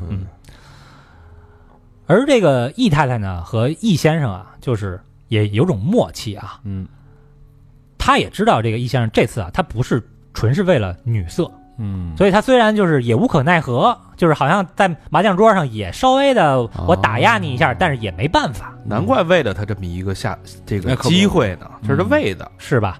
而且他为什么要让明显就有破绽的一个麦太太三番五次的还来到家里来，嗯，嗯，多么危险啊！我呃将计就计我呗。对我也不知道你是一个什么底细，我让你来到家里可能吗？而且就是我老公这么好色，啊嗯他你又年轻貌美的小少妇，嗯老公又没在身边，一个国民党大特务的太太缺这一个打牌的吗？不缺吧。嗯所以如如果我们信了的话啊，嗯，这李安他表面的逻辑，那就是跟邝裕民他们这帮人一样的，就到死都不知道自己是怎么死的。嗯所以说四姐牛逼嘛，就是无论你在第几层，你嗯都能看到那个电影里他那个角色看到的东西。嗯对，你在第一层，你什么都没了解，你看到的就是邝裕民看到的。对，等你什么都了解了，你看到的可能就是嗯易易易先呃生，易先生，甚至于这个张秘书，甚至于后边嗯还会出现的老吴的嗯他们的视角。嗯嗯，晚饭时间啊，麦太太呢独自坐在一家高级的西餐厅，旁边呢只有一家老外，就人很少。嗯，这时候易太太呀、呃，易先生啊在打电话，嗯就这个画面拍的啊，就是在一个大大的这个玻璃上的一个倒影，一双眼睛，嗯一边打电话，老易一边死死盯住麦太太。嗯这里老易给谁打电话呢？当然是老曹嘛，嗯听老曹汇报工作。嗯， 听完汇报，这个易就确定了，嗯裁缝铺呢肯定是有问题。嗯麦太太他们呢，应该就是重庆的人，哦啊，其实是判断失误，应该是要来策反我的。 嗯其实是一误会。哎，嗯俩人呢就是开始拉家常嗯啊，开就开始聊。通过这一段，你你就能看出来他俩啊嗯是误会了，啊确实是误会了。 这个麦太太就说啊，说我老公啊不喜欢我打牌，嗯但是你说你们男人有多少乐子呀？嗯我们女人呢，就只有打牌和逛街。嗯哎，易先生问啊，我今天给你打电话的时候，是不是打扰你了？那意思他肯定听见旁边有人有音乐了嘛。嗯麦太太呢就越说越错啊，说哎呀，小麦啊，就是我老公啊，去新加坡了，所以呢，他的一帮朋友过来陪陪我。哎，没按这逻辑说，你刚才说的，你老公连你跟女人打牌都不愿意，为什么还能在出国的时候还还找一帮人来陪你呢？嗯哎，麦太太呢就也意识到了啊，嗯又解释，哎，其实他那是派人来看住我，你打电话来呢，我正好开溜。嗯你看这话喂的，是又是一个勾引啊！嗯麦太太说完啊，看着易先生，眼神暧昧。易先生呢，只回两个字儿：“是吗？”没上钩，根本就。嗯对这个麦太太以为啊，自己演技太好了，你看我演的多牛逼，但是她又错了啊。嗯如果既然要看住你，那么就是你老公派朋友来看住你，为什么一个男人来了电话就让你自个儿去了？对啊这，逻辑错，通通都是错的。嗯 然后麦太太啊，吃了一口西餐，又看着这个易先生说：“说我就喜欢一个人出来，说我喜欢的呀，小麦都不喜欢。嗯”易先生就问：“你喜欢什么呢？”麦太太说：“我喜欢看电影，但是小麦不陪我，我就一个人去。嗯那意思就是你你陪陪”我哎，呗他他等的这个回复是什么呢？嗯说：“那我陪你呗。嗯哎，那看电影不是就可以杀他了吗？对嗯在电影院不是就好杀了吗？黑漆麻糊的，易先生说什么？说我也不看电影。 麦太太说啊，是您太忙了，看电影得有闲情雅趣。易先生反驳说，倒也不是，我不喜欢黑的地方。嗯，那意思，他你想干什么我都知道，嗯骗我去黑的地儿想干嘛呀？然后易先生接着说啊，说我们在香港啊熟人不多，要经常麻烦你。麦太太说，嗨、没事儿，都是一些芝麻小事。嗯这易先生又反驳他啊，如果留心的话，没有什么是小事。嗯这不知道是不是因为这句话啊，还是说这个麦太太喝了一口白兰地啊，就嗯皱了一下眉。然后呢，这个镜头又给到了酒杯上，麦太太呢有一个唇印嗯印在了这个酒杯上。就是我也看好多人说啊，易先生是从这儿才发现麦太太他们是假的，为什么？是因为上流社会的女人啊，嗯不会把自己的唇印印在这个酒杯上，嗯就是你印完了之后啊，是要马上擦掉。嗯啊，但是呢，咱们注意开头的时候，就是这是一个倒叙嘛，开头的时候已经是三年后了。对，三年后，这个王佳芝再次去扮演麦太的时候，她喝咖啡，那个唇印依然印到了这个咖啡杯上。嗯那这唇印是什么啊？我觉得可能有失误的因素，嗯也许这种解读没错，但是我觉得其实它它更代表一个，呃，一种情欲的勾引。嗯就是你幻想一下，如果一个女人喝了一口酒，然后她的唇印印在了这个酒杯上，然后她还用眼神去勾搭你，然后她还在抚弄自己的耳垂儿，嗯，你就是肯定是这个明明摆着要勾引。这易先生有点懵逼啊，这又不是上流社会，又不是重庆派来的，这他妈到底是什么玩意儿？这个另外还有一种情况是什么？就是这个烈焰红唇，嗯，代表着一种杀意。嗯咱们看好多电影儿，哦，Kiss of Death，女嗯对吧？很很多电影，女人要杀人之前化妆，嗯是不是红唇？嗯，这是 Q Bill 那对种啊对，女人的一种武器，嗯这是一种杀意。对，呃，因为开头的时候啊，三年后，凯瑟琳咖啡厅喝咖啡的那一天，嗯就是要杀易先生。嗯这个时候，他也是要杀易先生，嗯，所以这个唇印其实也代表了一种杀意。嗯然后这麦太太呢，又转移话题了啊，嗯说这里客人不多呀。易先生说，是因为这儿的菜难吃，但是说话方便，没有人来打搅。嗯麦太太没说话，就是她已经不知道怎么接了，说我操，我都吃好多了，你告诉我这这儿的菜难吃，你才带我来， 还把嘴里给我吐这什么意思啊？这是。嗯然后这易先生又问麦先生呢，工作挺忙的啊。这麦太太说：“嗨，瞎忙，这两天又去了新加坡。嗯说男人只要不在家，怎么都好，是不是嘿，哇，一直在喂？”话，说完又是诱惑的看着他，嗯而且汤唯啊，就是每次啊，在这么看的时候啊，他的呼吸还稍微的又急促了一点儿。感觉我感觉这块儿有点出戏，就是他们迅速，就是因为这已经是他们第几的，就他进入这个勾引男人的角色太快了，我觉得有点太直接了，太直接了。嗯就你想，他原来是所以一啊大学生啊，不是，所以他他是演的呀。我们看啊觉得我操很幼稚，怎么这样对对？对对太明显了，对所以他是演的呀。嗯，啊他的演技是很幼稚的，咱们对都看出来幼稚，嗯易先生能看不出来吗。跟潘金莲似的，都快。嗯 就差拿拿胸撞人家了。而且他每次这么看啊，就是呼吸还那种对哎，就是特别紧张哎特别克制又抑制不住那种感觉。对，所以易先生呢接着问说：“麦先生是做什么生意的呀？”这麦太太呀就有点生气了啊，嗯说做进出口，你要是对他那么感兴趣啊，下次我带他一一起出来。嗯你们男人呢，话题多，啊你跟女人就只能聊些鸡毛蒜皮。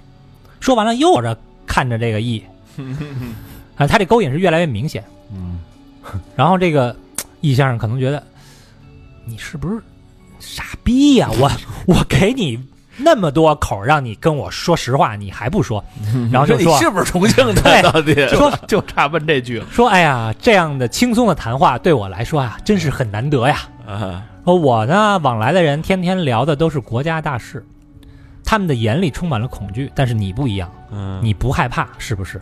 啊这麦太太呢又回，你呢？就是完全不知道什么情况，嗯说我他妈我他妈分分钟就弄死你，你你明白不明白？嗯然后呀，反问你 呢？然后易先生又转换话题啊，嗯说你的牌技啊太烂了，就是你的演技太烂了。嗯你的业务能力太差了。作为一个特工来讲，你业务能力太差了。麦太太这时候啊，抚摸着自己的胳膊，啊又笑着看着老易，说：“是啊，我老是输，但我就是赢过你。你这看我啊估计这个易先生这心个想，勾引 我，为什么要最后投靠了汪精卫？心说重庆怎么都是这个呀？我操，我算了吧。哎呀，这要是这个搁一般的男的，啊这要是搁怂如小佛啊，小佛也也该动手了吧？说打上就掀桌子了，说走走，要不咱先去厕所吧，咱俩。嗯，这个勾引在升级啊，从眼神到呼吸到笑容，现在到了肢体动作。上手了啊，哎，老易啊，微微一笑，给麦太太点了根烟。啊嗯麦太太呢，抽着烟，看着易，吐出这个烟雾。嗯，这当一个女人看着你的眼睛向你吐烟雾的时候，这就对对他就就差脱你衣服了，对吧？嗯，啊，有这么一说 吗？你自己想吧， 你自己想吧。 你们都吸了都，你全给吸了，这一段戏啊，咱们重点分析一下啊。嗯第一层境界是什么呢？是麦太太勾引易先生，嗯易先生表面不动声色，嗯但是心里呢暗潮汹涌，就跟我们所有的男观众一样，嗯心里暗潮汹涌。嗯我操，赶紧的呀，我使劲呐！第二层意思是什么？嗯是易先生一直在给麦太太喂话，嗯说这里安静，适合说话。嗯麦太太以为呢是适合咱俩谈情说爱， 啊嗯对吧？那意的意思呢，就是是你可以跟我说你真正的意图了。嗯说麦先生工作挺忙的呀，嗯是做什么工作呀？嗯麦太太她是怎么以为的呢？是你要确定我老公的行踪，嗯趁我老公不在家的时候，你你好约我， 嗯嗯，是这意思。嗯但是意的意思是什么呢？嗯因为一般啊，这个如果以夫妻档出来的特工的话，嗯，那个也都是嗯肯定那俩都是特工，对啊啊对吧？就跟我们看那个潜伏一样，对两个人肯定都是特工，嗯而且一般情况下，男的是一上是上司，对对，女的是下属。对，他问麦太呃，问麦先生挺忙的呀，嗯那意思就是你的上峰呢，对，嗯对吧？你的上峰呢，深海在哪里呀、说哪儿工作？重庆工作的，嗯差不多了，你可以让他现身了。他嗯他怎么这工作挺忙的呀，还不来见我？嗯别人都害怕，你不害怕，你的演技就太烂，我早就看明白了。所以易先生一直是在跟麦太太说正事儿，鸡同鸭讲，哎，但是麦太太呢，只是在卖力勾引。这俩人用句俗话讲，嗯叫我说前门楼子，嗯， 你就胯骨轴子，你说鸡巴头子，对，对吧？非得把这脏话说出来。还有一点就是，我说前门楼子，我是在聊嗯大事儿、工作的事儿，对吧？你说鸡巴头子，你在聊下男女那点事儿，说还是鸡毛蒜皮的事儿嘛，哎，没错儿。还有一点啊，嗯易先生真的不了解香港吗？哪个餐厅人少，哪个餐厅适合街头，他都查得清清楚楚，对，人他这毕竟干这个的对吧？？他会为了做做身西装，跟着麦太太去一个不知名的裁缝铺，嗯早都了解清楚了啊。嗯，而且他吃饭的时候上来就说啊，说老曹呢送易太太回去了，就是这个本来吃饭是要叫易太太的，嗯说但是送她回去了，她身体不舒服，上来就告诉你了，这儿没别人儿，咱们聊正事儿吧。嗯所以这吃过吃这顿饭呢，其实，呃，重庆方面是 让易先生很失望，嗯并没有给他什么许诺，什么什么样的诚意。派了个女色逼来，对， 说我操，他是真想干我。 呃，在这个易的车上哈，嗯易对麦太太说：“晚点我还约了人，我先送你回去。嗯到了他们刺杀小队这租的这房子门口啊，嗯里边本来灯都开着啊，嗯都到门口了。梁润生在阳台上看见了易先生和麦太太下车，嗯，赶紧说：“来了来了，快关灯那操！”众人关灯、抄枪、抄菜刀，开始埋伏。嗯你不傻逼吗？我都在你们家门口了，看着你亮着灯呢，你还把灯关了，嗯那就是里边要干我呀，对对吧？嗯然后易先生呢就说：“我送你进去吧。”麦太太呢扭捏了一下，嗯说：“哎呀，不管了，说你你不是还有事儿吗？你要是耽误了约会，你可别怪我。嗯嗯”然后到门口的时候啊，嗯麦太太又说了一句：“说要不你就让车走吧，你把车打发了，你上来坐坐，喝杯茶。嗯”边拖呃边说呢边掏着钥匙。嗯，易先生不为所动，就是微笑的看着他，也不知道心里想什么。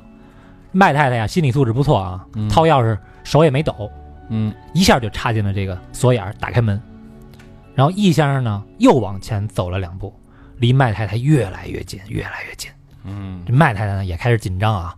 屋里啊，埋伏在门口的邝玉民嗯握着枪，满头冒汗。这时候只要易先生一进来，邝玉民一枪其实不进就来完他事要儿有点胆儿啊，就完事儿。一一一探出身子也给两枪也死了。这一幕有点像美人鱼，甚至于你在二楼开一缝儿就给呃对啊就给拘了，对吧？对啊，这帮人就是胆儿傻太逼嘛小了。啊！对，哎，门开了，进来的只有王佳芝一人。嗯王佳芝摇摇头，其他人呢好像刚刚 射完啊，嗯，瘫软下来，只有邝玉民觉得可惜，就差一步啊。然后这个刺杀小队啊就开始开会。嗯王佳芝呢喝了口酒，你看这会儿烟也抽，酒也喝了， 嗯哎，开开始给众人复盘。嗯最后的结论是什么呢？易先生啊太谨慎，电影院也不去，家里呢也不敢上来，嗯不太好搞。如果再深入交流，嗯那就等于是答应做他情妇了。嗯压其实压根儿不是这么回事儿， 他他完他完全理解错了。完全错了。啊嗯让王佳芝发出了灵魂拷问啊， 嗯然后呢，就问邝玉民：“你们有没有考虑过然后呢？嗯就如果我们俩继续交往，我答应做他情妇了，然后呢嗯？”邝玉民这时候啊，皱着眉头去了阳台，其他几个男的呢也跟着去了，只有梁润生啊，还嗯傻逼呵呵，那在那儿坐着，一脸无辜的样子。赖秀金呢，给了他一个眼神儿，意嗯思滚蛋。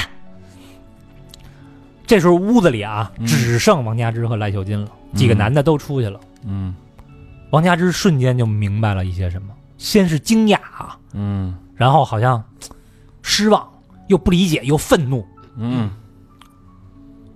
就问这个赖秀金什么意思？嗯就是他已经明白赖秀金要说什么了。嗯赖秀金说：“你知道男女那点事儿怎么做吗嗯？”因为他问的“然后呢”嗯的意思就是我是一个处女，嗯如果我要是以一个少妇的身份做他的情露馅人，就露馅儿了。嗯对那接下来怎么办？咱们的计划是不是要改？嗯结果赖秀金说：“你知道男女那事儿怎么做吗嗯，？”那意思就是还得计进行。计划不变，给你丫、破了除不就完了吗？嗯，多孙子呀！王佳芝这会儿心想：“我操，这个邝玉民你在干嘛呀？嗯咱俩是就我明白你也喜欢我，我也我也喜欢你，你你你干嘛呢？嗯说你们家怎么你们这帮人怎么能这么龌龊呢？就是随随便便就把我给献祭了。嗯然后就问哪一个？就他这时候已经很失望了嘛，嗯随便吧，谁吧。赖秀金说：“只有梁润生有经验。哦其实我觉得看到这儿的时候，这就是啊这一块儿是让我觉得这整部戏就特他妈的”让人产生不适了。对，让人产生不适。对就是就是这几个人，其实第一开始我对他们是崇拜的，就是再怎么说这哥儿几个有血性，是干这么一个崽儿归崽儿，咋归咋，人有这个魄力啊，要他妈刺杀这个。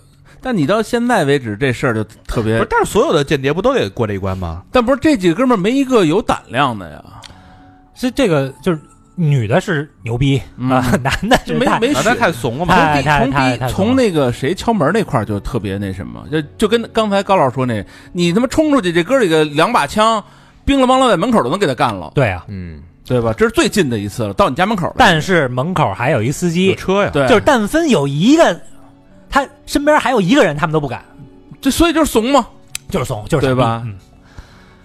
然后啊，说只有梁润生有经验啊。王佳芝反问：“和妓女吗？”嗯那意思，那我跟妓女还有什么区别呀、嗯我就是卖太太了 呗，对啊，就是卖太太了。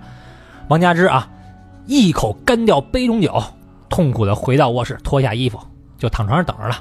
嗯这时候阳台上啊，邝玉民猛嘬了一口烟，嗯，自己心爱的女人马上就要被他们梁润生给干了，这架在这儿，他说我来，难受。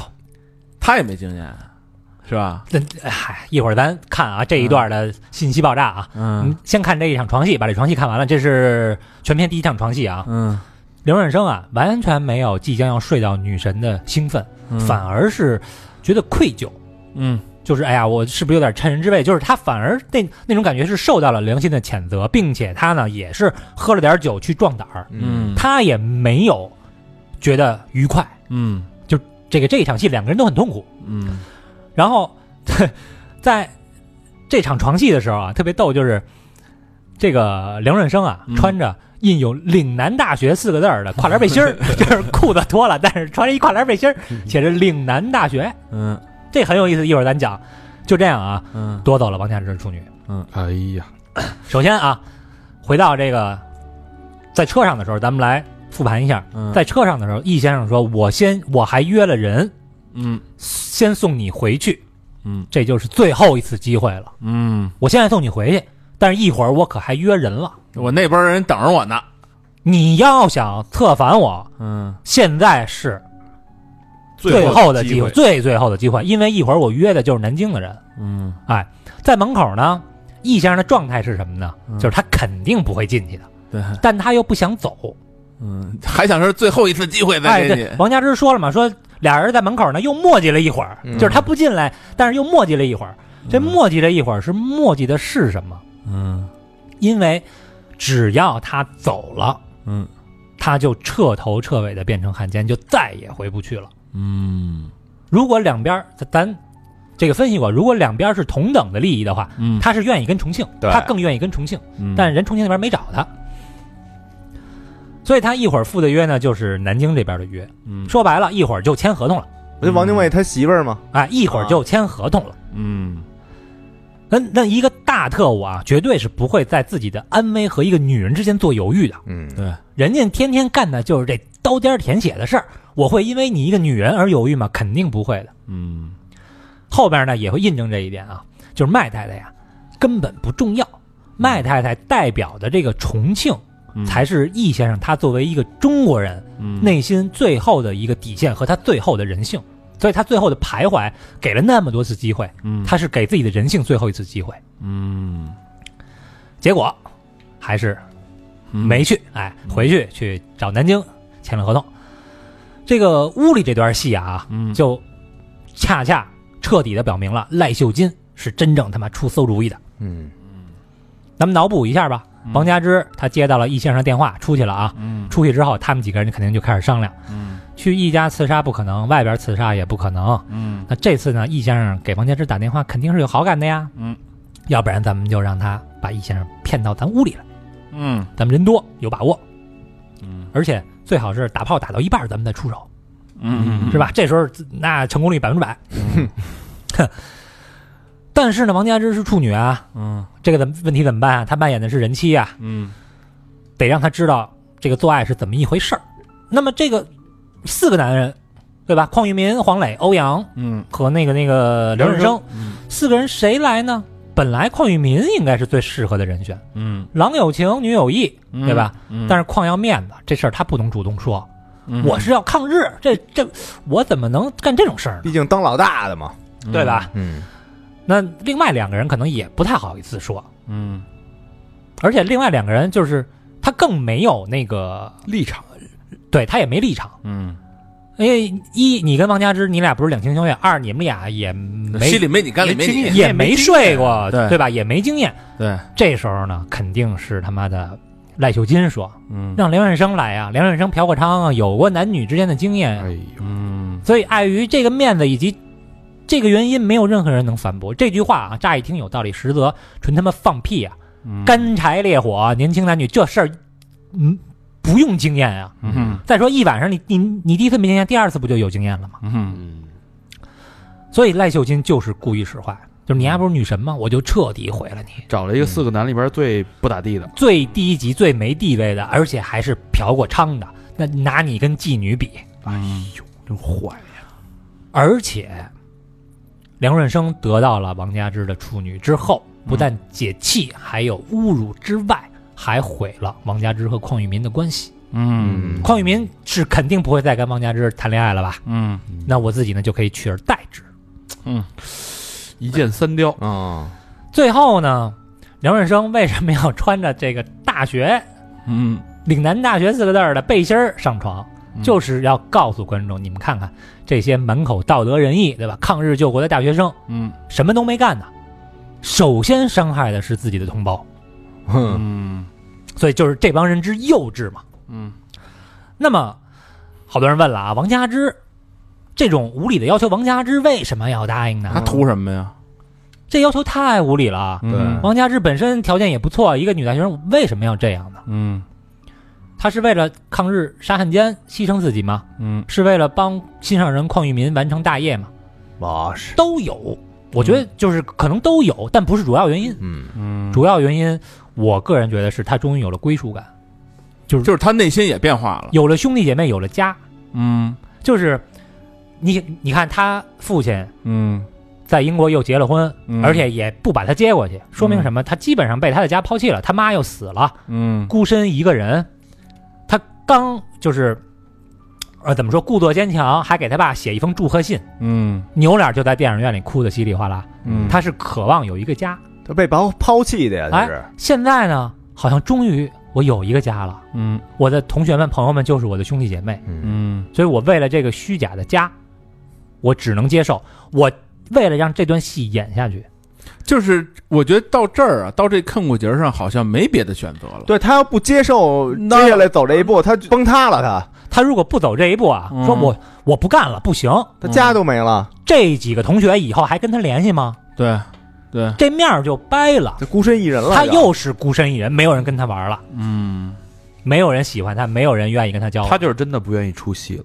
对，所以他就是只要你们大家能跟我在一起，你要我怎么样都行。多好一天是一天了呢，嗯第二天早晨呢，所有人啊看着王佳芝的这个表情都有了一些变化，嗯，就是好像她不干净了。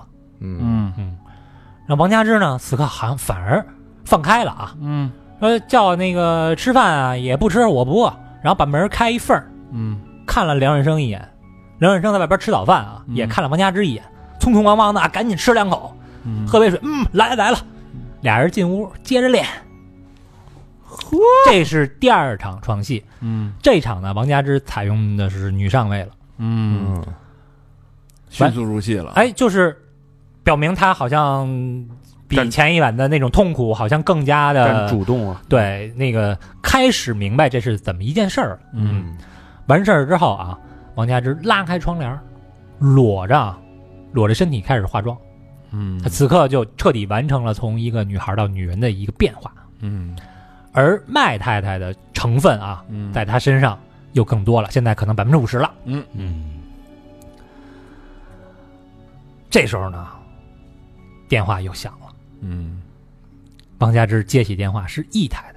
嗯，这段大家看原片啊，我的汤唯的那个表演太令人心疼了。嗯这个易太太打电话是什么事儿呢？就是我跟你说一声啊，我们回上海了，嗯第二天就走。颠了，哎，你也不用送，再见，拜拜，白忙一场。啊白牺牲了。嗯对哦王佳芝白白丧失了女人最宝贵的，嗯就是在那个年代啊，嗯最宝贵的贞操。嗯那易先生呢，也丧失了他最后的人性底线。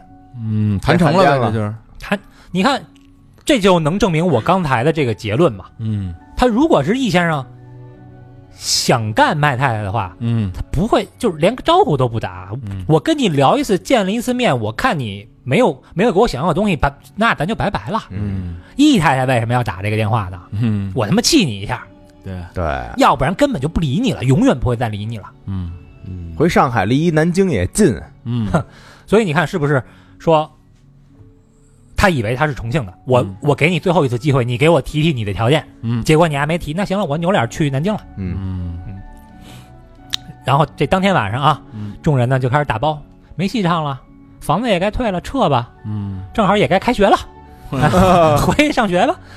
呃，其他人啊，嗯这个这时候原来那些衣服啊全脱了，都换上岭南大学的 跨栏背心儿嗯大家都在干活，只有王佳芝啊，嗯还是穿着旗袍，一动不动的在那儿坐着，只有她没出戏。她不想出戏，你嗯看其他人把衣服全脱了，都换，都是大学生的跨栏背心了，嗯她按理说也可以换了吧，嗯，她不换，穿着旗袍，但是抽烟，跟其他人格格不入。嗯这时候啊，屋里闪进一个人，原来是老曹。嗯嗯老曹说：“我一开始就觉得你们不对劲儿，嗯你们呀，既然是重庆的特工， 你们怎么不想着给我发点活儿？怎么还利用我呢？说这事儿啊，我要是我要是把你们告发了，你就是你们俩全死定了。这邝永明就说你想干嘛？老陶说我要十根金条嘿，来敲诈，因为他以为他们是重庆特工，你知道吗？有钱，想来敲诈。老曹都知道了，哎，老陶都能看出来，你想啊嗯都打听出来了。那几位能看不出来吗？嗯，那邝玉民呢，本来就因为啊，第一刺杀失败，嗯第二自己的心上人白白的让人给睡了，嗯压这一股气儿就憋着啊，嗯，正好老头儿来了， 说反正我也没人杀，杀两个容易的，嗯我他妈杀了你吧我。然后他们几个人就把老把老曹给制住了，快，嗯邝玉民呢两刀啊捅进老曹的腹部，哎，第一，刀还因为没经验扎在自个儿肋骨上，呵，哎，不是扎在那个老曹肋骨上，把自己给弄伤了。嗯，随后呢，他们几个人一人一下，一人捅一刀，合力杀了老曹。嗯呵，因为王佳芝啊嗯在阳台抽烟，所以呢没有任何的参与。嗯嗯，看到了这个邝玉民他们啊狰狞的面容，嗯，以及自己的同学好友真的杀人，就把王佳芝吓坏了。嗯于是王佳芝呢就逃跑了，这次就彻底跟他们分离了。嗯，我家也不要了，哎，这一场幼稚的刺杀啊，白忙一场。嗯，时间到三年后啊，一九四二年，日据上海的街头，基本上这中枪死亡的尸体啊，每天都能看到，嗯老百姓呢民不聊生，排队的领救济。我查了一下啊，就是一九三一九三七年上海沦陷到一九四二年这三年间啊，嗯啊不是这五年间啊，嗯上海的物价涨了是四十点五倍。嗯王佳芝呢领完那个救济大米，回来一路也看到很多饿死的同胞。嗯他现在住哪儿呢？住在一个弄堂深处的舅妈家，他也来上海了啊，来上海了。投靠来了，王佳芝此时啊落魄至极，穿的破衣拉撒，那个头发也乱，嗯脸上也黑、黑不溜秋的啊，嗯是怎么回事？他爸爸呀，嗯把他们在这个广州的房子呀给了他舅妈，嗯，然后他舅妈呢给卖了，哦没给他又，换来的是什么呢？换来的就是王佳芝可以住在他舅妈家。嗯，并且呢，他舅妈能够供他读完大学。啊哦嗯，托付给他了，哎，所以这块儿他爸爸基本上就是放弃了王佳芝了嘛。嗯王佳芝虽然落魄啊，但是也不忘念书啊，还看这个英文电影儿。嗯这里呢，王佳芝看的电影儿叫《月夜情歌》，就是又自己一个人看电影儿。嗯这个电影讲的就是有妇之夫啊出轨他孩子钢琴老师的这么一故事，但是最终两个人由于负罪感而分手了。嗯这男的呢也回归家庭，这么一故事。嗯可是现实生活正好相反。对啊，哎，王佳芝他爸呢是确确实实的抛弃了他，嗯所以说王佳芝其实更希望生活在戏里，而不是在现实世界。 嗯所以后来邝玉民再找到王佳芝，希望她继续扮演麦太的时候，她同意也是有这方面的因素。嗯然后这 这电影挺一挺有意思啊，看电影看到一半儿，中间穿插了一穿插一广告，是汪伪政府的宣传片儿。嗯这意思是什么啊？说这个我们亚洲人啊，嗯要摆脱英美的控制，亚洲人最终呢还是要由亚洲人说了算。哎呦我对啊操！这点儿特有意思啊，就是一下就把中日给归成一家人了。嗯，大东亚共荣圈嘛，哎，这对不是，这亚细亚最终还是要回到亚细亚人的手里。嗯这个观众啊，纷纷起身啊，就骂，嗯纷纷不满，就这段我就不看。这里也可以看出啊，就是日本人和汪伪政府是其实是遭老百姓唾弃的。嗯电影散场，王佳芝一个人往外走，他不知道此刻有个老朋友盯上了他，嗯正是赖秀金。哎呦，这里边没演啊，但实际上应该是赖秀金发现了王佳芝，嗯然后告诉了邝玉民我。都这俩还一块儿混的，嗯，人小团体嘛，嘿，呃，一会儿你就知道了。这个赖秀金啊，嗯就一直恨着王佳芝嘛。嗯他逃跑以后更恨他了，说你妈逼，我们也没学上了，现在嗯我也出不了国了，嗯你呀居然还在上大学，啊，不行，必须拉你下水。因为杀人的事儿所有人都参与了，只有王佳芝没参与，没投名状啊，等于那几个人那个杀人的事儿，等于被学校给给发现了，不是被学因校，为他们自己的负罪感吧，就是不是这个原版的英文剧本啊，写的非常细啊，后来都删了，就是只留下赖秀金的几个眼神，就是要隐藏他这个人，就是让有心的观众啊你自己去发现。啊，呃，这样呢符合王佳芝的视角，因为王佳芝一直都没有发现赖秀金才是那个最坏的人，嗯所以生生活中也一样 嘛，最坏的害你那个人，表面上往往是人畜无害的嘛。嗯第二天啊，邝裕民找到了王佳芝，这应该啊跟看电影不是同一天，因为嗯王佳芝那个衣服虽然还是同一件，但是围脖没了，嗯所以暗示是这个两天的事儿啊。嗯俩人呢开始叙旧，邝裕民就说了，说当年在香港啊，嗯其实啊，重庆这边早就暗中监视并且帮助过咱们了，嗯，哟，所以裁缝铺其实就是重庆的人。对嗯哎，然后呢，这个我们杀了老曹之后啊，重庆的人就出哦面了，帮着收拾了烂摊子，嗯也帮助他们几个人离开了香港。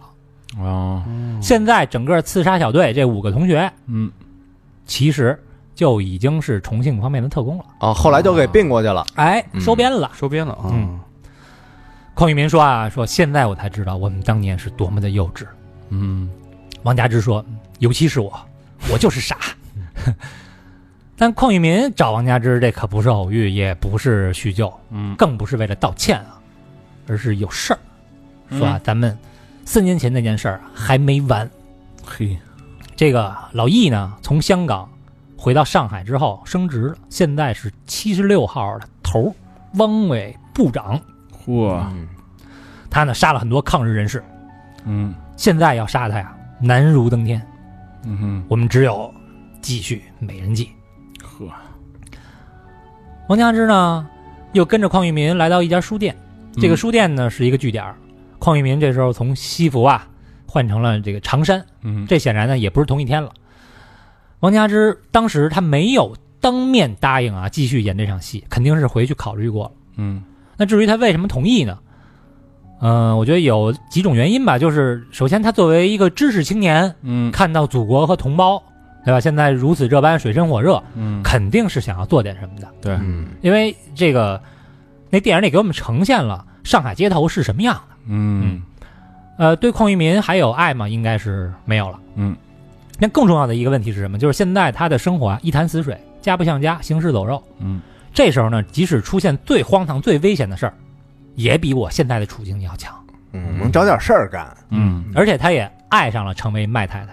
因为三年前其实他就不想出戏嘛，对，现在有一个机会继续演这出戏，其实他是乐意的，嗯他也期望他自己啊，我还是女主角，嗯一直没出戏，哎，我还是那个台柱子，嗯，哪怕是三年前我付出了巨大的代价，那也比我现在强，因为在戏里是没有人会抛弃我的，嗯嗯所以这么想着呢，他就跟着邝裕民啊嗯来见邝裕民的上司，嗯，也也就是重庆方面在上海的这个特务特务头子，嗯这人叫老吴，嗯老吴啊，不苟言笑，单刀直入，穿着中山装，看起来特别的威严又专业，说话呢也不容人反驳。而且老吴是一个台湾演 员，就是说话还有点台湾腔嗯那种。老吴上来啊，就给了王佳芝一颗毒药，嗯说一一旦身份暴露，你就自杀，免得遭罪嘛，免得受刑。嗯然后就是开始培训麦太太的履历，嗯你住哪儿啊？你哪天结的婚啊？你家里的公司的电话，甚至银行账号，然后你最近的生活怎么样？你为什么从香港来到上海？嗯什么样的物资现在紧缺？以及怎么开锁，怎么用枪？这是有专业人士介入了，哎，培通训了啊通是很专业的这个特工的培训了。嗯培训呢很顺利，王佳芝也很聪明，都通通呢这个学会了。嗯于是王佳芝就告别了舅妈，准备上任麦太太。嗯哼临出发之前呢，写了一封信给他爸，嗯跟老吴说啊，说你能不能帮我把这封信寄给我爸？嗯老吴说呢，没问题，任务完成之后，我们送你去英国。嗯现在呢，你去打扮一下，我想见见麦太太。结果趁王佳芝打扮换衣服的时候啊，老吴呢把这信掏出来看了一眼，然后直接就给烧了。肯定的，嗯 王佳芝以为自己是主角，嗯，但是主角只在戏里，戏外他还是那颗棋子。嗯这个计划是这样的啊，呃，麦先生啊，因为香港也沦陷了嘛，所以嗯麦太、麦先生的生意呢就不好做了。那麦太太呢，就从香港和上海往来嗯走私紧俏紧俏的产品，嗯就说白了就是代购啊，比如什么呢？一些西药啊、嗯丝袜呀、嗯香烟呀等等。就第一幕说那事儿嘛，他来到上海之后呢，住在哪儿？住在大东亚饭店。嗯这个大东亚饭店啊，就是汪伪政府的这些官儿啊和太太们啊常去消费的一地儿。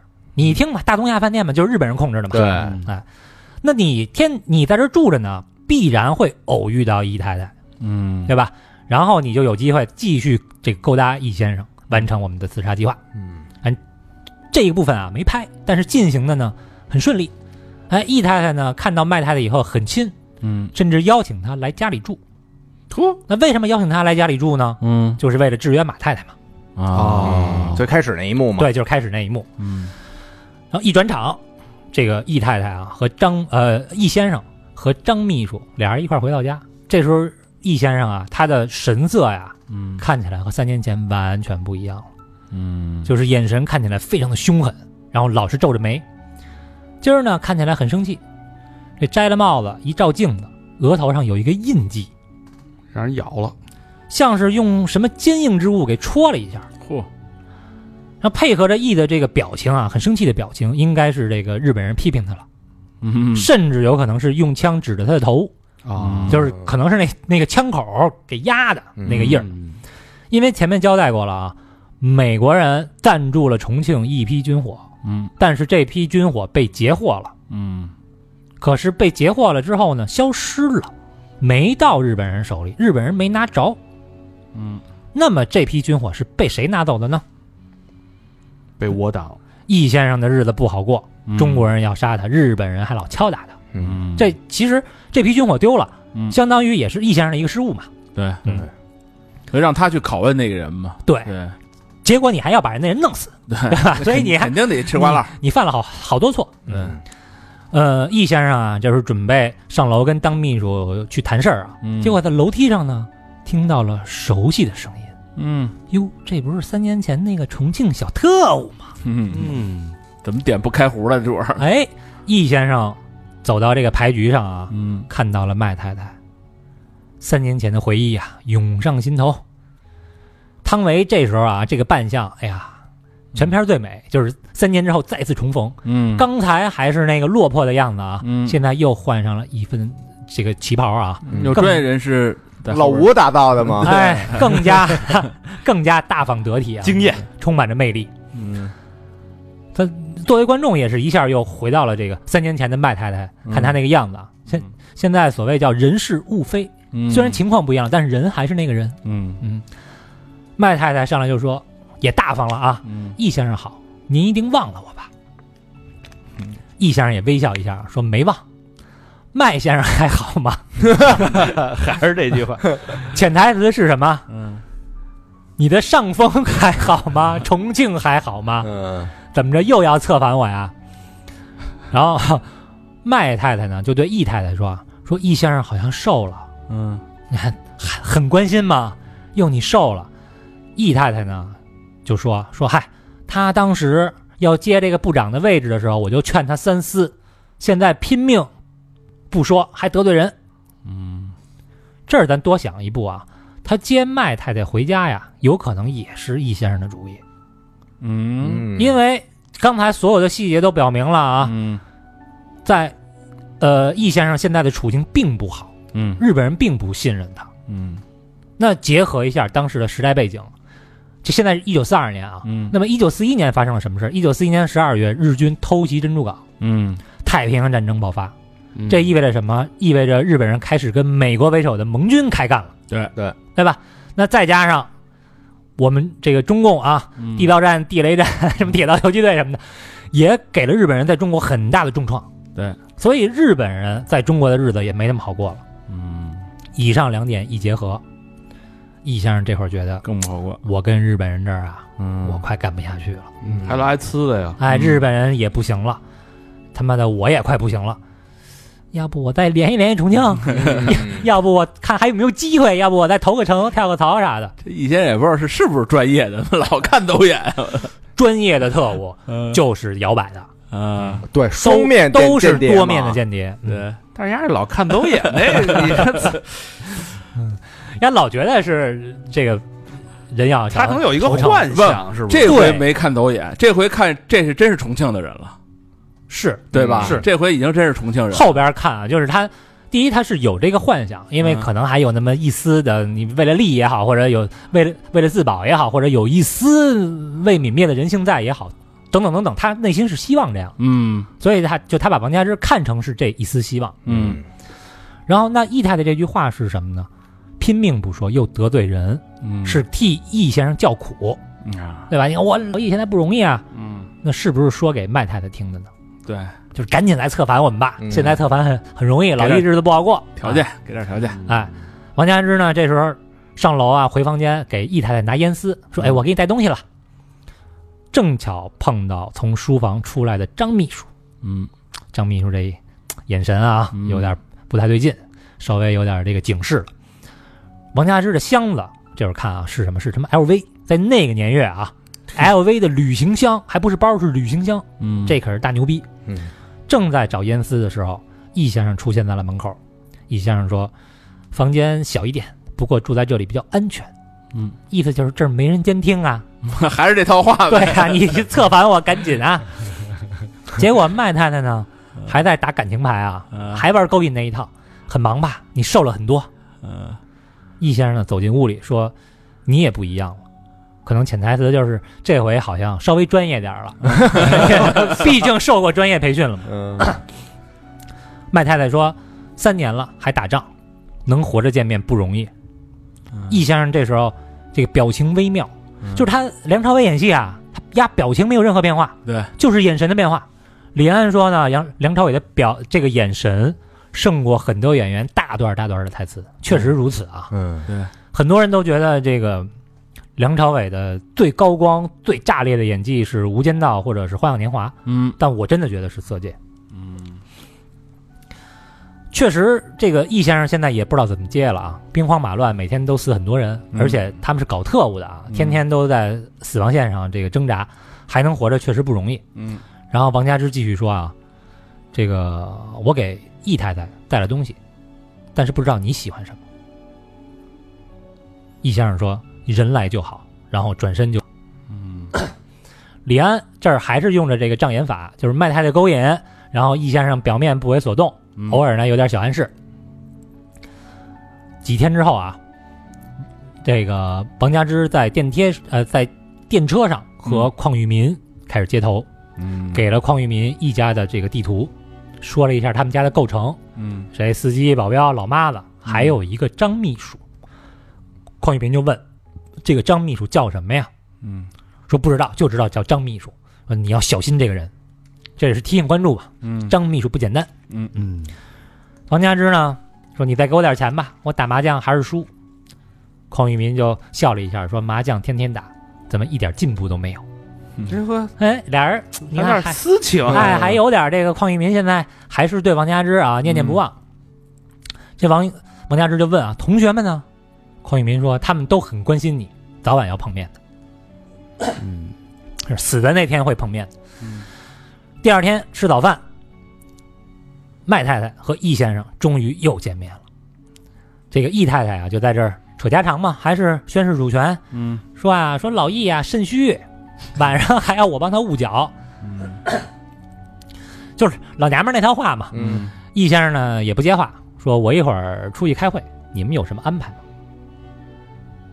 易太太说我要陪廖太太去跟他们家老太太打牌。然后易先生问你不会逼客人也去吧？客人指的就是麦太太。太太的，嗯听了这句话呢，就是易太太明白了，想哟，行啊，又勾搭上了，嗯那肯定就别让他陪我去了呗。嗯嗯，然后麦太太呢自己又接了一句说易太太今天放我假。嘿，我下午呢去看个电影儿。嗯这易先生若有所思啊，嗯那今儿个就是今儿个了呗。哎嗯这天呢又下了雨，麦太太刚一出门就被司机拦住了，说下雨了，易先生叫我来送你。一上车呢，这麦太太发现这路不对啊，嗯不是去电影院的路啊，嗯就问说这路走错了吧？但司机呢根本就不说话，就是这回这个司机明显是和易太太上回派来送他那个司机啊，嗯，就不是一个人。嗯这个更像一个训练有素的特工。那个司机还跟他聊家嗯常，这个司机一句话不说。停车之后呢，给了这个麦太太一张纸，嗯，这纸上啊有玄机，还印了一个孙中山的头像，呼，上边写着房间号二 B。给他一张纸，为什么要印着孙中山的头像呢？这都是小设计，头对嗯吧？你一个大特务，嗯日本人的走狗，嗯你给人一张纸，给一个孙中山头像的纸，不合适吧？嗯麦太太呢，来到房间啊，嗯，这房间装修虽然不错，但是明显是很很久没人住过了，也没有人打扫，嗯在桌上有一层灰。这时候突然间啊，这个易先生的影子啊印在了这个窗户上。嗯王佳芝呢，麦太太吓了一跳，开始哎呦，你吓我一跳，就是嘖还是那种很娇喘啊，嗯然后开始脱大衣，脱完大衣就坐在了床边儿，嗯这很明显了吧？又勾引。嗯易先生啊，很淡定，点了一根烟，示意啊说你也过来抽一根儿。结果麦太太过来拿烟的时候啊，直接就骑在易先生腿上了，呵，然后拿掉易先生嘴里的烟烟啊，就扔在地上了。嗯这不纯这不纯挑勾引啊啊挑衅吗？嗯易先生站起来啊，准备强吻麦太太的时候，麦太太还躲闪。嗯易先生说：“有这么难吗？一语双关嘛，嗯我你让我亲一下，有这么难吗？嗯你他妈你策反我你你策反我有他妈这么难 吗？我都给你他妈一百次机会了。而且刚才那张纸上是孙中山的头像啊，嗯，告诉你什么啊？我我我还是想投诚的呀，你赶紧的吧。结果你还看不清形势，就你还跟我玩这个男欢女爱这一套啊！嗯麦太太呢，安抚住这个易先生啊，说嗯你、你别动，你坐着别动，我自己来。然后自己呢走到窗边儿开始解这个旗袍的扣儿，嗯然后露出了丝袜。这时候呢，这个易先生好像很愤怒啊，嗯就冲上去强奸了这个麦太太。嗯这场床戏呢，夹杂着殴打、嗯，搜身、皮带绑手，嗯就看上去更像是一种拷问。嗯完事儿之后呢，易抽了根烟，走出公寓。麦太太呢，这倒在床上，无力的笑了一下。那这时候，咱分析一下，易先生一直温文尔雅，嗯为什么突然间兽性大发？不是说他喜欢 S.M 啊，嗯就是他看到这个麦太太露出丝袜之后，嗯就马上上前开始殴打。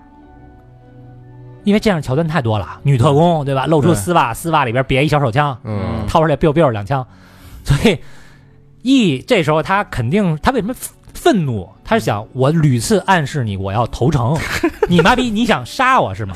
所以整个的强奸过程看上去更像是审讯。嗯审讯加搜身，对，最嗯后发现没枪，最后发现哎，你没武器，你不是想杀我，这更糊涂了，你你你就是单纯的喜欢我，我操，所以就很很奇怪嘛，嗯留了麦太太一命。这个后来可以明白哈，嗯就是老吴说过，老吴说呀，重庆方面呀，知道这个易先生好色，之前派了两个女特工去勾引他，嗯，但是都被识破，并且折磨致死，哎还贡献出一批名单，啊。所以易先生其实很敏感，很敏感，所以嗯可能在这个屋子屋里边之前，他已经弄死过两个女特工啊了，对，对，就是这个也想勾引，然后啪一看丝袜里有手枪，嗯，他就给人弄死了，很有可能。那这麦太太啊，为什么后来笑了一下？就明明被这么粗暴的对待，她为什么笑了一下？嗯有可能是觉得现在计划终于成功了。嗯，就是我自己当年在香港破除啊，嗯当时是白忙一场，嗯，现在我终于派上了用场。得逞了，嗯哎，这回计划成功，他妈你看以后老娘我怎么弄死你？嗯欣慰的一笑，或者说呢，可能是这自嘲，嗯，或者说是失望，躲过一劫，就是你看我自己嗯又一次被抛弃了，因为按照计划啊，嗯这时候我是我们两个人啊，而且已经发生关系了。嗯你们家在哪儿呢？对，嗯邝玉民，你们在哪儿呢？你们这时候应该冲出来，梆梆两枪就给干死了。嗯所以有时候，当我们自己明白过来，我们像傻逼一样的被人玩弄的时候，或者人性让你失望的时候，你也会很自嘲的去，嗯是吧？嗯去笑一下嘛。 哼，我以为要跟我谈情，没想到还是要钱。嗯几天之后啊，这几位太太啊一块儿看那个评弹，嗯，评弹就是那个苏州评弹对对对，苏州的那个小戏曲，很雅，张寡妇结婚，这里边唱评弹的这个男演员特别有有来头啊，叫吴韵一哥，叫高博文，还上过春晚呢。啊，啊，这电影里唱的是什么呢？是《杨乃武》里的一段选曲，嗯《杨乃武小白菜》啊，嗯也其实也是一个呃小寓意。嗯，哎，巧了，正在听评弹，老易来了，说我在旁边请客呢，看到你们在这儿，那我就陪你们听一段。老易这时候看起来啊，心情不错，嗯很高兴。这他请客请的谁的客呢？他肯定是跟人谈事儿嘛，嗯，估计是谈成了什么大事儿啊。然后马太太今儿也在，就是他已经玩腻了的前情妇啊。嗯，马太太很热情啊，说你难得来，坐下一起听吧。这个易先生啊，根本就没搭理他。马太太呢就不太高兴了，瞥了他一眼。然后另外一个不太高兴的人呢是麦太太，嗯，麦太太全程低着头，她不知道该如何去面对易先生。嗯然后这马太太呢就问这个麦太太说：“你是懂苏州话吧？”麦太太说：“小时候老听，后来去香港就听不到了。”这个啥意思啊？就是我问过上海本地的朋友，嗯就是你你们是不是特别的呃看不起，就是什么苏州啊，或者是苏北对那个、那个周边的人，嗯，觉得他们是是那个土老帽儿。我得到的回答呢，反正模棱两可，就是嗯但是我们接受到的信息应该是这样的哈，对因为这个早期确实有好多苏州啊或者那江浙一带的人是逃难逃到上海去的，对，所以这个什么意思？马太太什么意思？你听得懂苏州话，你就是苏州人，那意思你他妈乡巴佬，对对吧？我们我是正经的伤害你，上海人。嗯开始在第一幕的时候，他不就骂他乡巴佬嘛，对说来了好多穷亲戚什么的，嗯然后这时候麦太太也牛逼啊，开始反击了，嗯说我呀，我过两天就回香港了，嗯，你想要什么我给你带。嘿，那意思你上海人怎么着？我他妈是香港人，呵，我比你高级，而且你呀什么都没有，我我这儿物资丰富，嗯我轻轻松松买到，所以马太太也没占着什么便宜，嗯就是用用表情啊，又 翻白眼儿回应了一下。这个马太太最近确实不太高兴，因为义都没找她，嗯，哎，他当时就心想：你肯定是你把麦太这个又年轻又漂亮，比是吧？嗯又比我强，嗯心里吃醋嘛。失宠了，嗯，然后麦太太说呢，自己要回香港，其实还有一层意思，就是说给易先生听的。嗯我走了，哎，过两天我可走了，这他妈好几天你你可也没找我了，你再不找我，我可回去了。嗯易先生啊抽烟啊，不动声色，然后旁边啊有一个很模糊的，就是易太太，易太太笑了一下。嗯说：“哎呦，小狐狸精， 任务完成，你终于滚蛋啦！”嗯就是他内心其实还是希望他赶紧滚蛋。嗯然后第二天，呃，第二天一早啊，这个麦太太呢有点坐立不安的，一会儿看窗外，一会儿又听听门门外的动静儿，说：“我昨天都跟老易说了我要回香港了，他怎么还他妈不来找我呀嗯？”然后就问那老妈了，说：“哎，先生太太呢？”老妈呢就回：“先生啊，又去南京开会了，太太还没起。”然后麦太太接着问：“哪天回来呀、她只问易先生的动态，嗯这有点太明显了啊。嗯结果今儿有一什么事儿呢？就是梁太太呀摔了一跤，嗯受伤了。易太太呢正好出门去看她去，临走还跟老妈的嘱咐照顾好麦太太啊。嗯，这易太太一走啊，哎，老易呢又回来了。杀一回马枪，哎，他不是说去南京开会了吗？其实根本就没去，就是他的行踪是不会告诉任何人的。哦，嗯老易把梁太太腿打折 了，然后麦太太呀、听见门外有汽车的声音嘛，然后从窗户一看，哟，老易回来了。这时候赶紧开始演戏，嗯呀，背对着门口收拾行李箱。呃，假装看不见，哎，开始是正对着门口，现在是背对着门口。有点心机，这背对着门口这个姿势一变呢，显得好像就特受委屈那种感觉，嗯哎，就能能激起这个男人的这个怜爱啊。然后易先生进来了啊，麦太太赶紧就把窗帘给拉紧了，就那意思别让人看见，嗯，像一只受伤的小鸟，跟易先生说：“你信不信我恨 你？”易先生说：“我我相信。”然后就把这麦太太啊拥入怀中。嗯嗯，麦太太又说：“我恨你。”易说：“我相信，我已经很久不相信任何人说的话了。但这句信，”麦太太这会儿啊，嗯话锋一转，说：“那你一定很寂寞。”嗯哎呦，这一句话狠狠扎了一先生的心。太对了，我太寂寞了。日日本人把我当狗，谁都我我嗯不相信任何人。谁都不信 啊。对我老我老婆呢，只关心我飞得高不高。其实我们俩呃原来那个在乡下就认识，就是也聊不到一块儿去。嗯就没有人关心我是不是真的寂寞。然后 E 呢就说说，可是我还活着。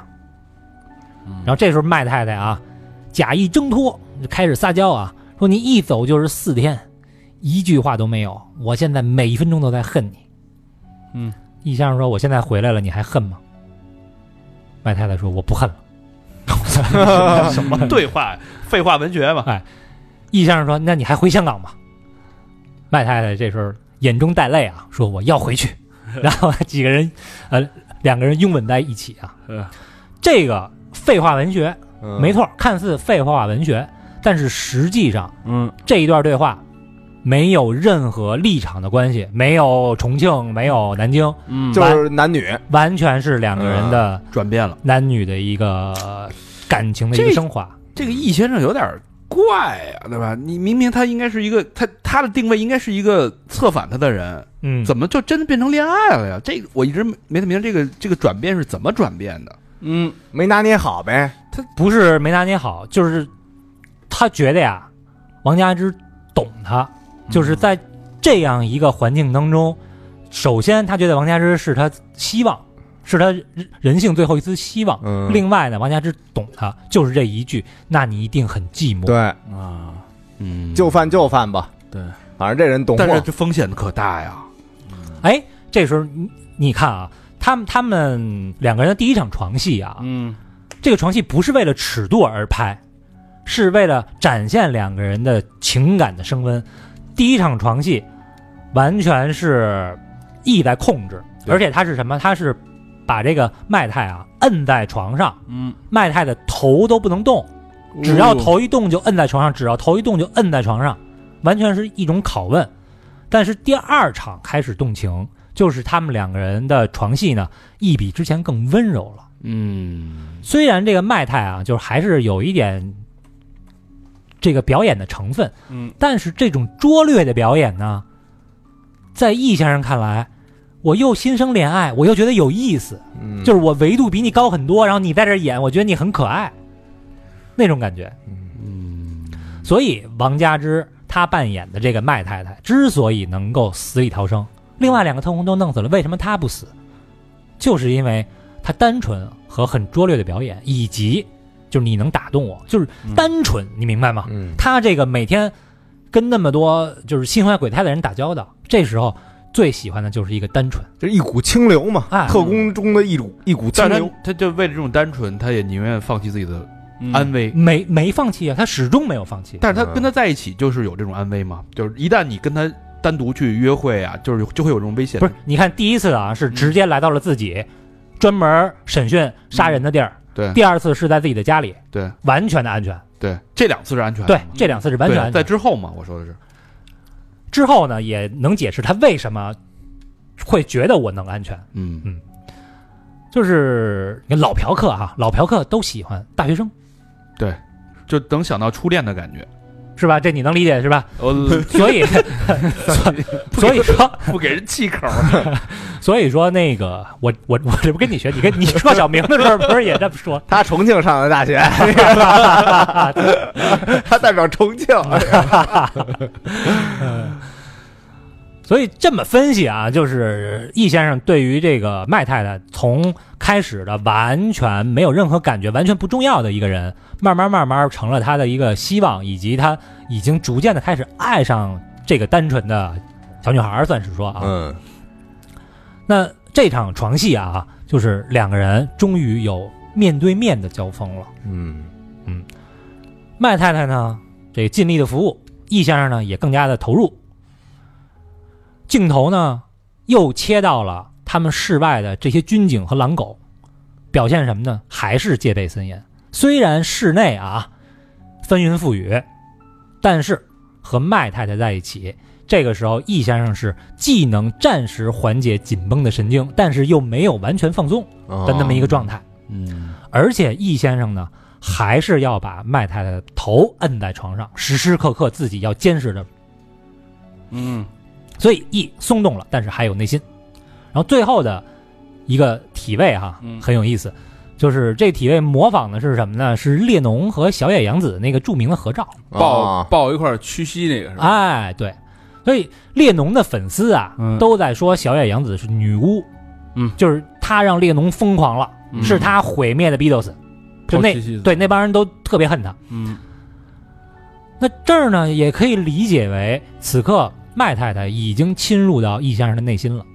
嗯，啊，这是一个致敬的桥段，这是我感觉是因为那个太有名了那张，对那个嗯你很难不想到那个。对，然后易先生呢，机灵一下啊，紧紧的抱住了麦太太，而且亲吻了她的脸颊。嗯所以这个女人这时候，呃，有让她活着的感觉。嗯几天之后呢，电在电影院里啊，王佳芝和邝裕民再次接头。邝裕民说啊，咱们几个重要的据点都被端了。王佳芝问：“那咱们什么时候行动啊？你们能不能快一点啊？在结束之后，我们能不能离开这里啊？”邝裕民说：“不知道，通通不知道，等上面的命令。”嘿，然后王佳芝说她又消失了好几天，她是不是还有别的女人？然后前几天她带我去了霞飞路，话还没说完啊，邝裕民就说我知道那里有我们的眼线。王佳芝又惊了，说你们那有眼线，你们家干嘛呢？下手啊，啊，还不赶紧干掉他！你们看着我被这个汉奸糟蹋。然后紧接着啊，王佳芝又说，那个枕头上有香味儿。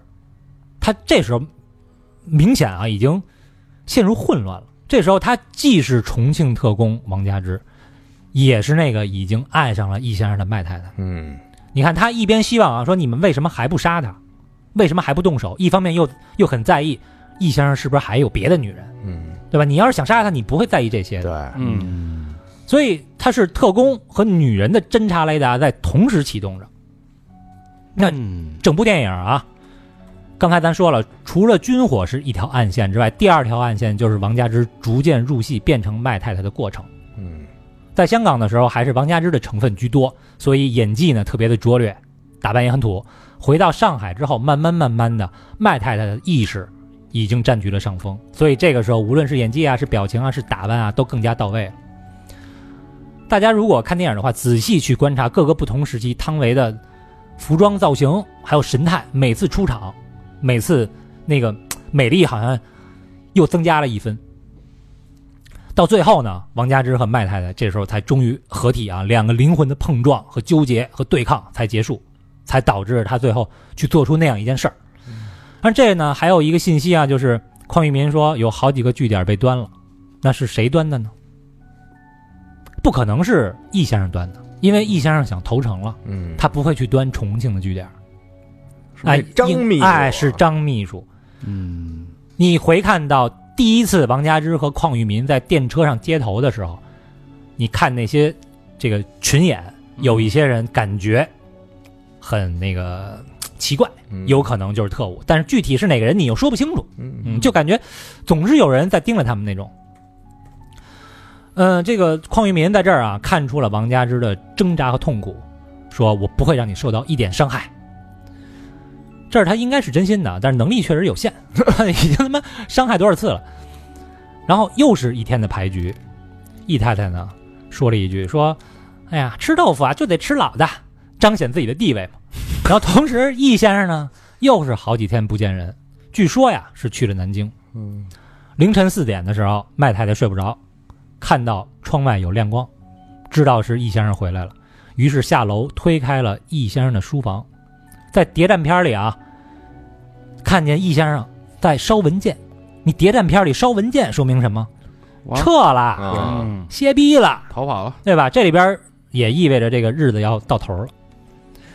作为一个情报人员啊，易先生的书房肯定是闲人免进。电影里边只有他自己和张秘书有资格进来，而这回麦太太进来呢，易先生没有任何的愤怒，说明两个人的这个关系和信任啊，已经更进一步了。书房里挂着三张照片儿，这三张照片儿就是充分的能说明易先生他不是那么就是他是一个很复杂的人，他不是纯粹的一个百分百彻头彻尾的汉奸，他也不是生而是汉奸的。嗯这三张照片，第一张是孙中山的照片，第二张是易先生年轻时候黄埔军校的照片，啊，根儿正，嗯第三张是易先生和某人的合影，以及易先生自己写的字儿，写的字儿是什么？榆木有山水，放怀无古今。这合影上边写着叫汪昭明颂，汪昭明是谁？是汪精卫的本名儿。哦，然后落款呢是民国二十二年，民国二十二年就是一九三二年吧，嗯嗯十月十号，双十节，这个就是大家都知道是什么日子哈。就那年啊，汪精卫也还也还没有成为汉奸呢。然后这个合影的这个人啊，我怎么看怎么觉得不像汪精卫。虽然这个呃这个照片是汪精卫送的，嗯，但是合影那个人我看着感觉像孙中山。哦，这个书房代表的是什么？书房代表着是易先生的内心，而他内心是很挣扎的。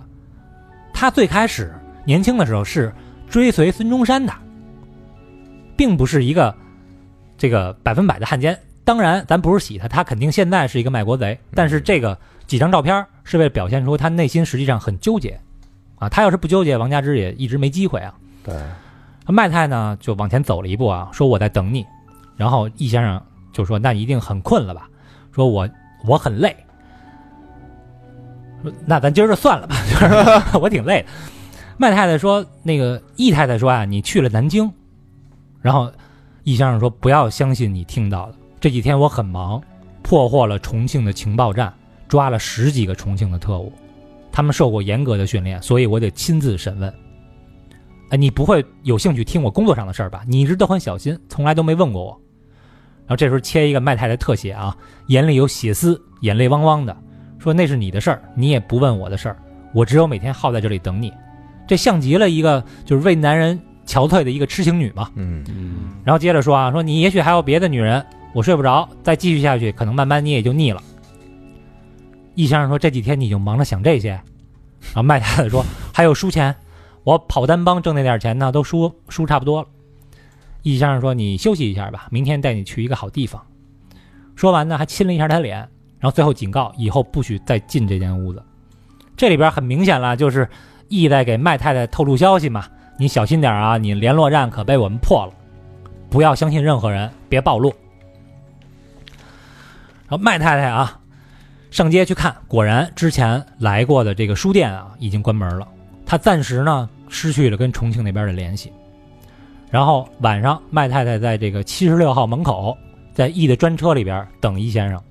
易先生迟到了两个小时，确实挺忙的。易先生上车之后，张秘书呢还远远的看着这个车。在车上，麦太太有点不高兴了啊，就说外边挺冷的，你可以让我进去等，就好像这个女人等了男朋友等俩小时，有点发脾气。嗯然后易先生这时候冷笑啊，说你想去那儿吗？就你要进去那个地方，你不应该这么美。我一直在想你。张秘书说我心不在焉，我今天又逮捕了两个重庆的人，说一个脑袋开花，另一个是我党校同学。说我看着他呀，我脑子里出现的画面竟然是他在干你。说混账东西，他的血喷了我一皮鞋。然后他一边说呀，一边抚摸着这个麦太。所以在车里和书房的两场戏呢，一一直都是在吓唬这个麦太太，嗯就是告诉她现在不安全，千万别暴露，然后还抒发自己的这个情感，因为女特工啊，尤其是美人计的女特工，肯定是要被培训的，嗯所以易先生他就把今天他抓的这个重庆的特务想象成了是培训麦太太的这个上司。哦，哎，哪怕是同学，对吧？我也让人家流点血。易先生呢是想投诚的，所以他不太愿意去折磨这个重庆的同僚。但是，一来是张秘书在监视，二来也是禁不住想这个人是不是培训过自己的小情人啊，嗯所以他用刑也很痛苦。那这一天就发生了第五场床戏了。这第五场床戏呢，这时候麦太太就有了主导的女上尉了。嗯而且在女上尉的时候给了一个镜头啊，易先生的枪就挂在床边儿。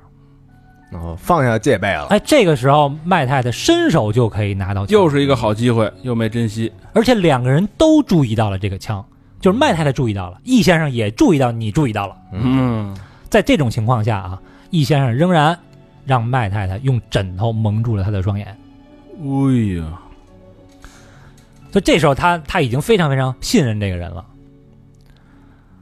此时，这个麦太太终于得到了这个男人的信任和爱，但这也意味着啊，不久之后呢，她就会亲手把这个全世界唯一爱她的这个男人送上断头台了。嗯嗯而这个时候，王佳芝也即将要消失了，就是她彻底要沦为一个汉奸的情妇了，就成为真正的麦太太。嗯，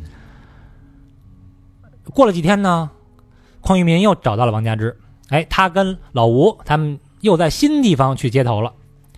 这一次在接头带来的是一个什么消息呢？有了一个突破性的进展，就是易先生答应给麦太太租一间公寓。嗯老吴很高兴啊，匡裕民也很兴奋，说我们终于可以动手了。老吴却说不急，说易先生啊，把美军给重庆的那批军火给截获了，但是呢，日本人现在也在找那批军火，这条线很宝贵，你要继续跟。哦，他要拿这当投名状吧？哎，这个匡裕民呢就担心啊，说王家之承受不了这种长期的压力。老吴这时候他点了题了啊，说王家之的优势在于他扮演麦太太入了戏，嗯他根本就没当自己是一个搞情报的，嗯，哦对吧？所以我们我们之前两个训练有素的女特工都被缢杀了，现在他反而很安全。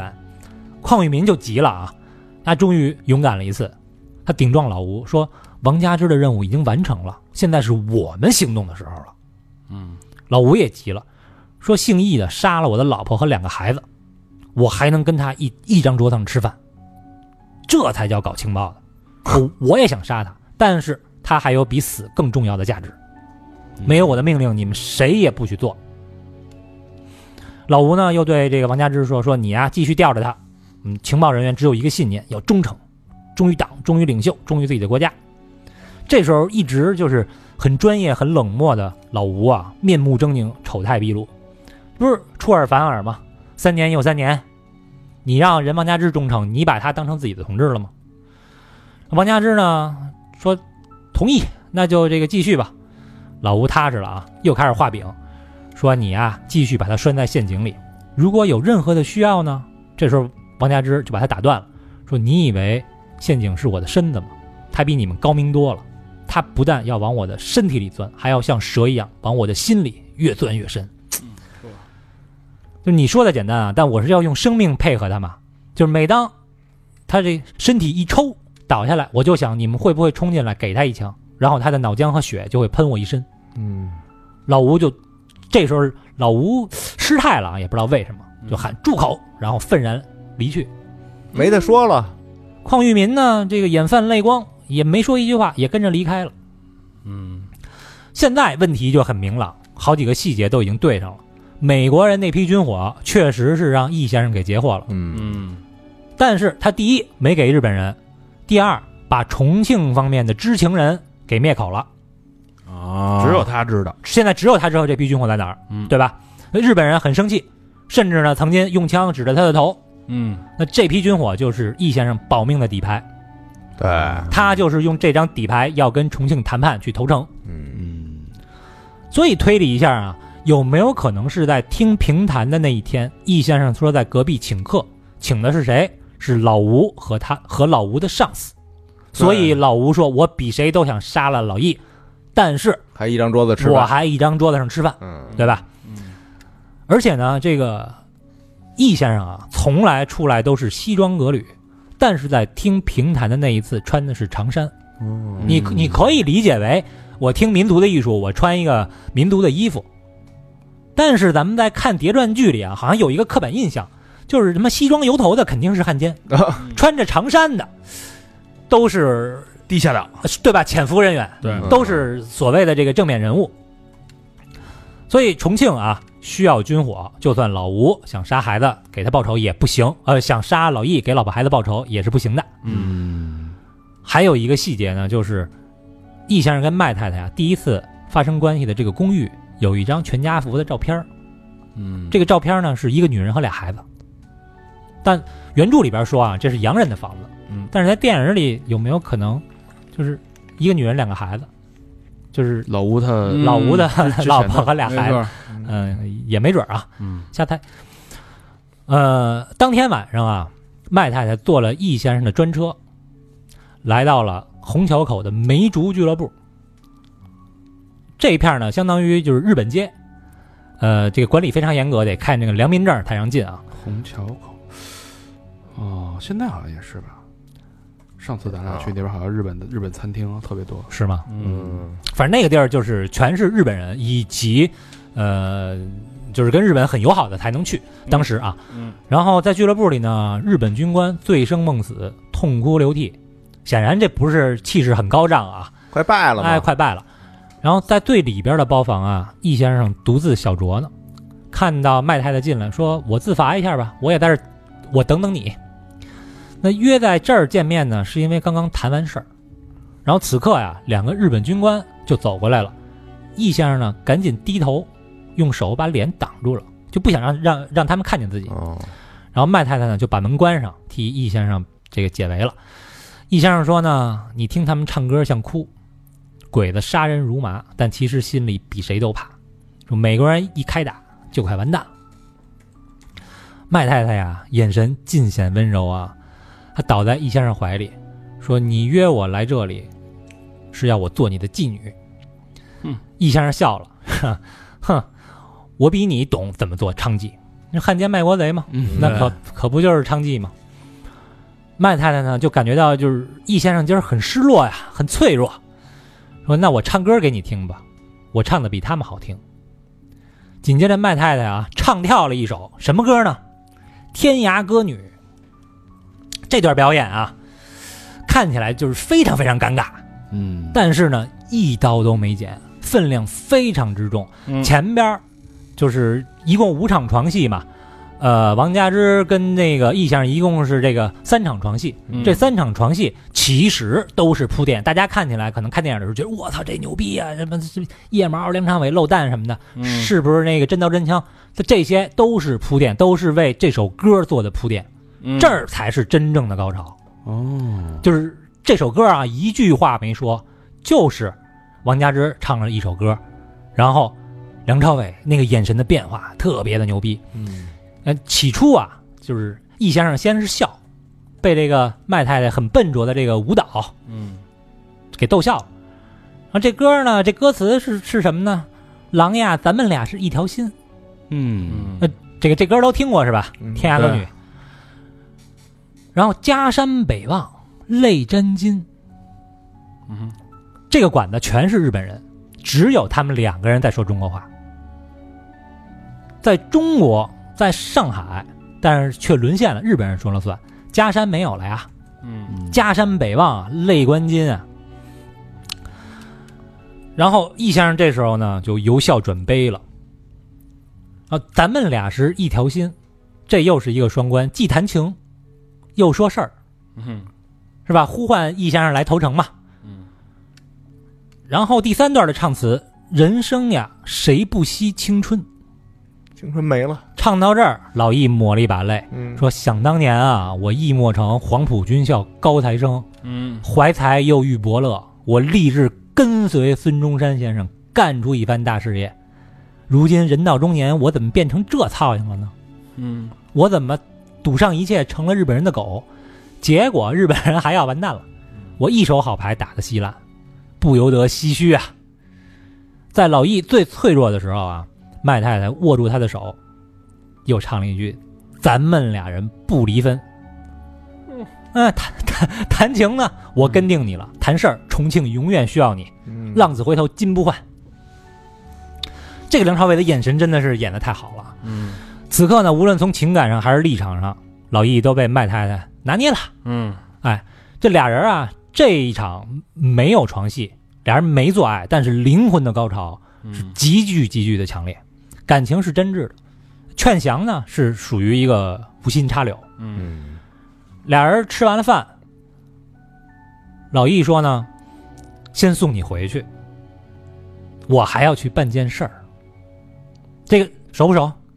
嗯，跟三年前在香港对，先把麦太太送回去，然后我还要去办件事儿。签合还同谈去啊去，呗，哎还谈去呗。麦太太说：“这么晚，易先生笑着说、哈，说我也想请你帮我办件事儿。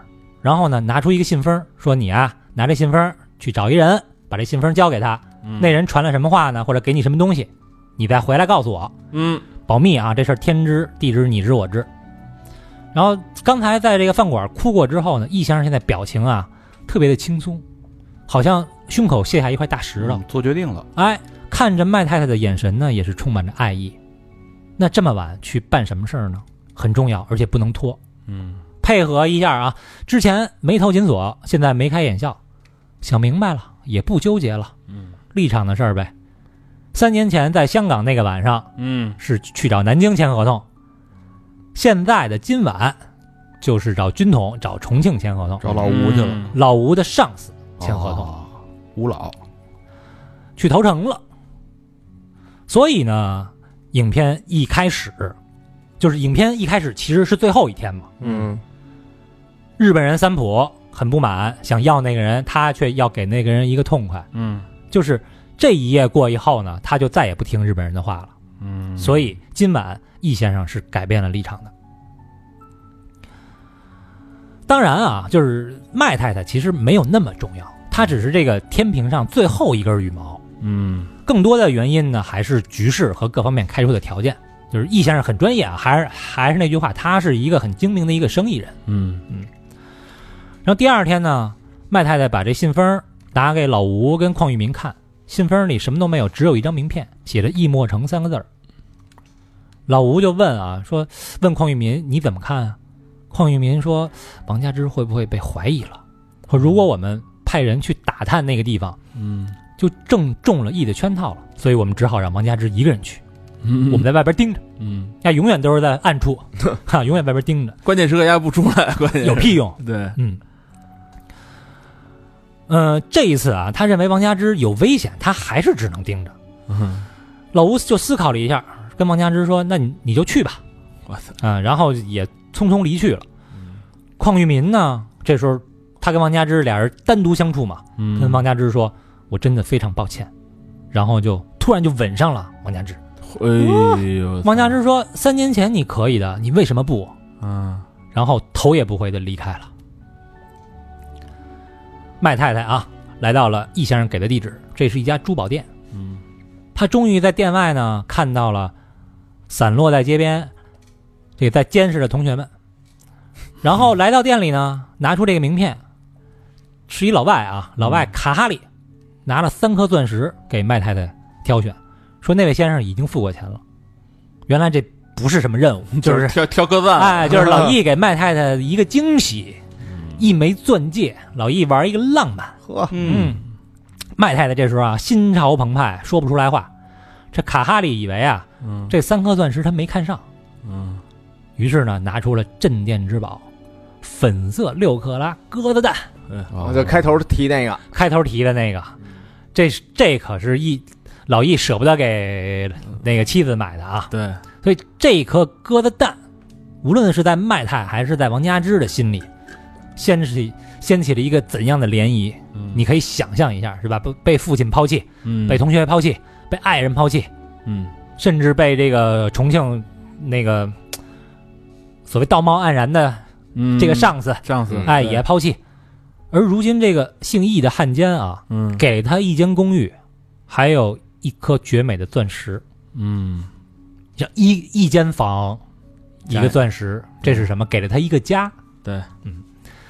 一转场，这应该是从珠宝店出来之后，至少是一天以后了啊。嗯这时候呢，所有的回忆都结束了，回到片头的那个时间线，就是嗯麦太太在凯司令咖啡厅里打电话嗯给这个邝玉民打电话，嗯邝玉民他们呢准备驻守，呃，准备动动手手，准备动手了。嗯然后麦太太啊看着窗外，易先生的车呢停在了路边，嗯他四处张望啊，慌慌忙忙的跑向这个车那儿，但是差点还被路人撞到。嗯就他俩现在约会啊，不是一次两次了，嗯，但是麦太太呢，从来没有这么紧张过，对吧？她肯定是有事儿，嗯，有什么事儿呢？就是因为她知道一会儿有动手就了啊，要动死期手，了就要刺杀了。嗯本来呢，易先生啊是要带麦太太去福开森路，这福开森路啊，应该就是送给他的那套公寓。嗯啊，但是麦太太呢说了一句说，那个戒指应该做好了，咱们先去珠宝店取戒指吧。嗯说完以后呢，还很不自然的一笑。这里边就是王佳芝啊，嗯是想杀易先生的，但是麦先麦太太肯定是不想的。对，所以此时这个王佳芝所有的什么差点被人撞到啊，所有的不自然啊，是他内心当中的麦太太和王佳芝本人在博弈。嗯而有意思的是什么呢？这个行程的改变，老易居然同意了。他这么谨慎的一个人，居然同意了。是不是这么多次以后，他觉得没事儿？他是不是放松了呀？或者说他觉嗯得我已经投诚了，我已经交代了，我现在哎是我现在是自己人了。对，哎，你看以前啊都是他安排时间地点，对哎但是这次临时改变，他同意了，就是头天晚上嗯说你先回去，我还有点事儿要办。嗯刚签完，哎，就是跟人家达成协议了。嗯军火这事儿，我告诉你，嗯我拿这批军火当头城，嗯以后你也别办我，嗯对吧？嗯，所以他这时候觉得自己是安全的了。对，你两个人一对比，你看麦太呢四四处观望，很紧张，但是易先生呢目不斜视，嗯，他觉得自己非常非常安全。在街上啊，珠宝店内内外外，就是我们也能看得出来，好几个人是不自然的。然后还有俩男的一块儿逛珠宝店， 这绝绝对是特务是吧？ 搁嗯现在看也不正常，是吧？搁现在看没准儿。 可以解释，嗯那是 啊，所以这在当时啊，就是咱看电影，咱能看得出来，那王佳芝肯定也能看出来，嗯老易肯定更能看得出来。嗯但是他看得出来，他还大摇大摆的往里走，说明要不然这些特务他认识，嗯很有可能是张秘书这边的特务，甚至是他自己的下边的人，嗯也有可能呢，就是他坚信这些特务呢不是敌人。嗯然后，而且啊，易先生看出了这个麦太的异样啊，嗯还关心的问说：“你怎么了？ 嗯你没事儿吧你？”然后这个麦太啊，他们上了二楼去试那个戒指，嗯看着之前在珠宝店那俩人嗯走出去了，麦太还松了一口气。嗯这好像是说哦，他们这个不是杀手，嗯要是不是今儿又不杀了嗯啊？太好了，可能是这意思。然后这个麦太啊，试了一下这个鸽子蛋，嗯鸽子蛋居中，旁边呢还有好几圈碎钻，就是巨尊的一巨大的一大戒指。哇，嗯那戒指放今天估计得有几百万吧。嗯这个麦太说哈、说你喜欢我选的钻石吗？嗯易先生说，我对钻石不感兴趣，我只是想看它戴在你的手上。呵，王佳芝这个试戴完了以后啊，刚想摘下来，易先生用命令的口吻说：“戴着。”嗯，这就跟三年前两个人第一次约会、穿金牌儿穿着、哎啊一样的嘛。这一枚钻戒啊，应该是无论是王佳芝自己还是扮演的麦太啊，他们嗯就是无论如何是想不到的。所以此时呢，嗯这王佳芝就破防了，嗯有点不知所措，说我不想带着这么贵的东西在街上走。就是他，他也是在挣扎。我戴上这枚戒指，说明就我就是你的人了嗯啊！他也想挣扎，但是这时候呢，易先生温柔的啊拉着他的手，跟他说：“你和你跟我在一起，你怕什么嗯？”我就感觉这枚戒指啊，就是它是有象征意义的。嗯我问了上海的朋友，就是“加之”这两个字儿用上海话怎么说？戒指，好像不是啊吧？哦哦哦，不是“戒指”两个字儿，呃，用上海话怎么说？加之是“加之”或者是“嘎吱啊啊，王家之王戒指，得亏不是嘎嘣儿，”。啊 哎，这枚戒指其实就好像是一个什么美少女魔法杖那种，你一戴上它，就是王佳芝和麦太啊，就完全合体了。无论是身心啊，都爱上了眼前的这个人。公寓钻戒嘛，象征一个家。王佳芝朝思暮想的家呀，嗯所以这时候王佳芝就情不自己，脱口说了一一句：“快走！”快走！哎，易先生没听明白，愣了一下。王佳芝呢又重复了一遍：“快走！”嗯那这个时候，王佳芝就好多人说他想过什么吗？他想过他的后果吗？他在想什么？应该是他什么都没想，他想的只有一件事儿，就是易先生给了我梦寐以求的生活，我绝对不要再回到从前。嗯就是只要易先生嗯没死，只要他还活着，这梦就在。易先生死了，那我这梦就醒了。嗯就还是跟他在三年前为什么要接受跟梁润生破除嗯一样，嗯就是只要这个生活能继续，怎么都行。嗯嗯，所以此时此刻呢，让易先生快跑，这也是唯一的一个选择。嗯，易先生呢，也展现了一个大特务非常出色的基本功啊。一下领会 了，嘿，先是跑到楼下啊，嗯观察半秒，然后冲出珠宝店，还把门口的特务给撞倒了，嗯，就是以防他挡路嘛，或者他那个半路袭击自己。然后手下一看，易先生冲出来了，打开车门，然后易先生鱼跃冲刺，叫什么？鱼跃头球冲顶啊那种，冲顶李杰卡尔德式的鱼跃头球 冲顶，身体就平着啊嗯飞进了汽车，然后这汽车就开走了。嗯画面呢切回王家之，外边呢响了一声，就分不清是枪响还是这个车门的这个声音，嗯反正就响了一声啊。嗯王家之随后呢也走出了珠宝店，好像这会儿丢了魂儿，嗯也不知道自己该往哪里去。这个街上啊人潮汹涌，然后这个时候我们再看这大街上那些人啊，好像又都是普通人了，嗯就没有刚才那个很紧张，你看谁都像特务的 那种感觉，好像都是普通人。嗯，有没有可能这是一个错觉？有可能，杀手是不是压根儿就没来，都有可能。嗯但王佳芝他他不知道啊，他什么都不知道，他现在他只知道自己要去福开森路，嗯因为那儿有他的家。嗯来了一辆车，车夫呢是一个很健谈的一个快乐小伙儿，嗯车上还插着一个这个风车，嗯然后问王佳芝：“你是回家吗？”王佳芝说：“嗯，回家。”这时候王佳芝终于有家了。嗯但是就在距离福开森路只有几个路口的时候，来了一批军警，拉起了警戒线，封路了。嗯王佳芝一看，得，又笑了一下，嗯这就是嘲笑自己嘛，终究还是没能得到一个家，嗯，就是哪怕只有一会儿也没得到。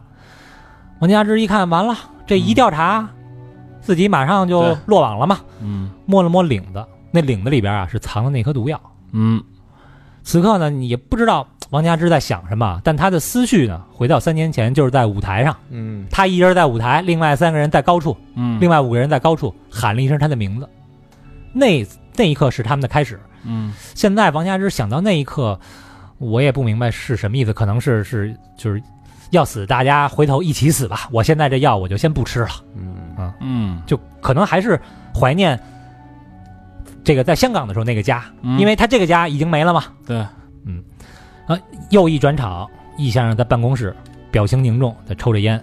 张秘书呢就进来汇报工作，说呀，他们是大学生，一共六个人，以前在香港办过爱国的话剧社，那女的叫王佳芝，在香港演的话剧还上过报。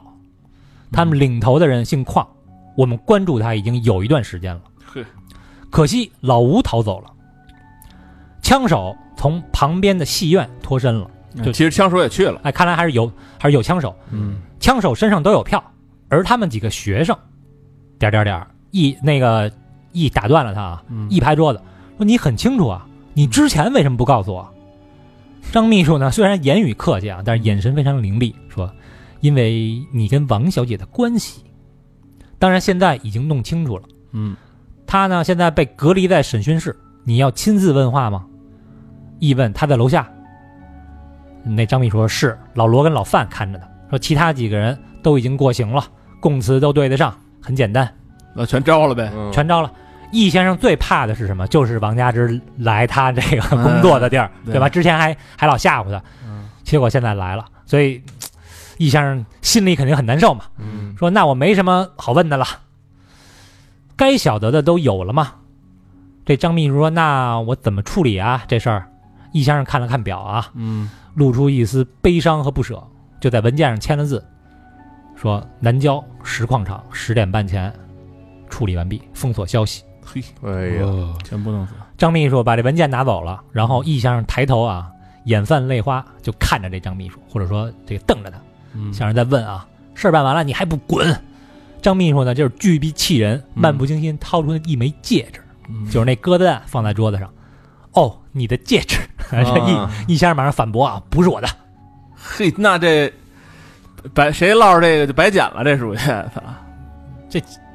戒指代表命啊， 嗯这戒指算了，不要了。嗯这里边张秘书啊，这个他那几句台词啊，字字诛心啊。嗯那意思是什么？他们就是几个大学生，嗯就把你玩了，在香港还上过报，这你都没注意，你还给人买钻戒，但他有一句话没说完啊，嗯这句话有非常非常重要的信息，嗯就是枪手有电影票，嗯什么意思呢？拉警戒线的时候查你有电影票的，嗯就是良民真来看电影的；嗯，没电影票的呢，就是他妈混进混进来来的，啊的，嗯就是杀手。那几个学生就没票呗，嗯，那为什么真正的杀手有票，这几个学生反而没票呢？嗯是谁安排的呀？嗯老吴嗯，就是这场刺杀呢，压根儿就是老吴策划的，就是那几个学生就是打酱油的，人人家有真正的枪手，就是让他们呀当炮灰，就是为了牺牲他们，就是要他们死。嗯诚心老吴就是就把我的那让几他个们死。主力让到时候能跑，哎，逮你们几个就完了。对嗯嗯哎那为什么说这是老吴的意思呢？老吴不是说不许刺杀，等他命令吗？嗯对吧？那为什么还有枪手呢？嗯因为老吴这是私怨吧？老吴这是私怨，啊，他哦他想杀这个易先生，但是重庆方面达成协议了，不能杀了。他对现在是我们自己人了。嗯那么老吴正好利用了邝玉民，邝玉民想杀老易，嗯所以老吴呢那你去呗，也没拦着，嗯就是因为他说没我的命令，你们谁也不许动手。但是当他邝玉民开始策划的时候，并且有杀手的时候，这个老吴肯定是知道的。嗯老吴没有阻拦，放任着他们去刺杀。嗯而他还给这俩枪手安排了撤退的路线，刺杀小队这同学们没可安排没安啊嗯排，哦甚至就是不给他们买票，就让他们去赴死。所以王家之拿到的是那个匡玉民那条明线的刺杀，他不也他也不知道这暗线的刺杀。不知道，嗯，完全不知道就。这几够个人孙子的，全是全是棋嘛，嗯哎，你看，如果啊，嗯这个刺杀成功了，上边的人会问老吴嗯，谁让你干的？啊，易先生，老易是咱的人了，嗯他妈投诚了，你为什么杀他？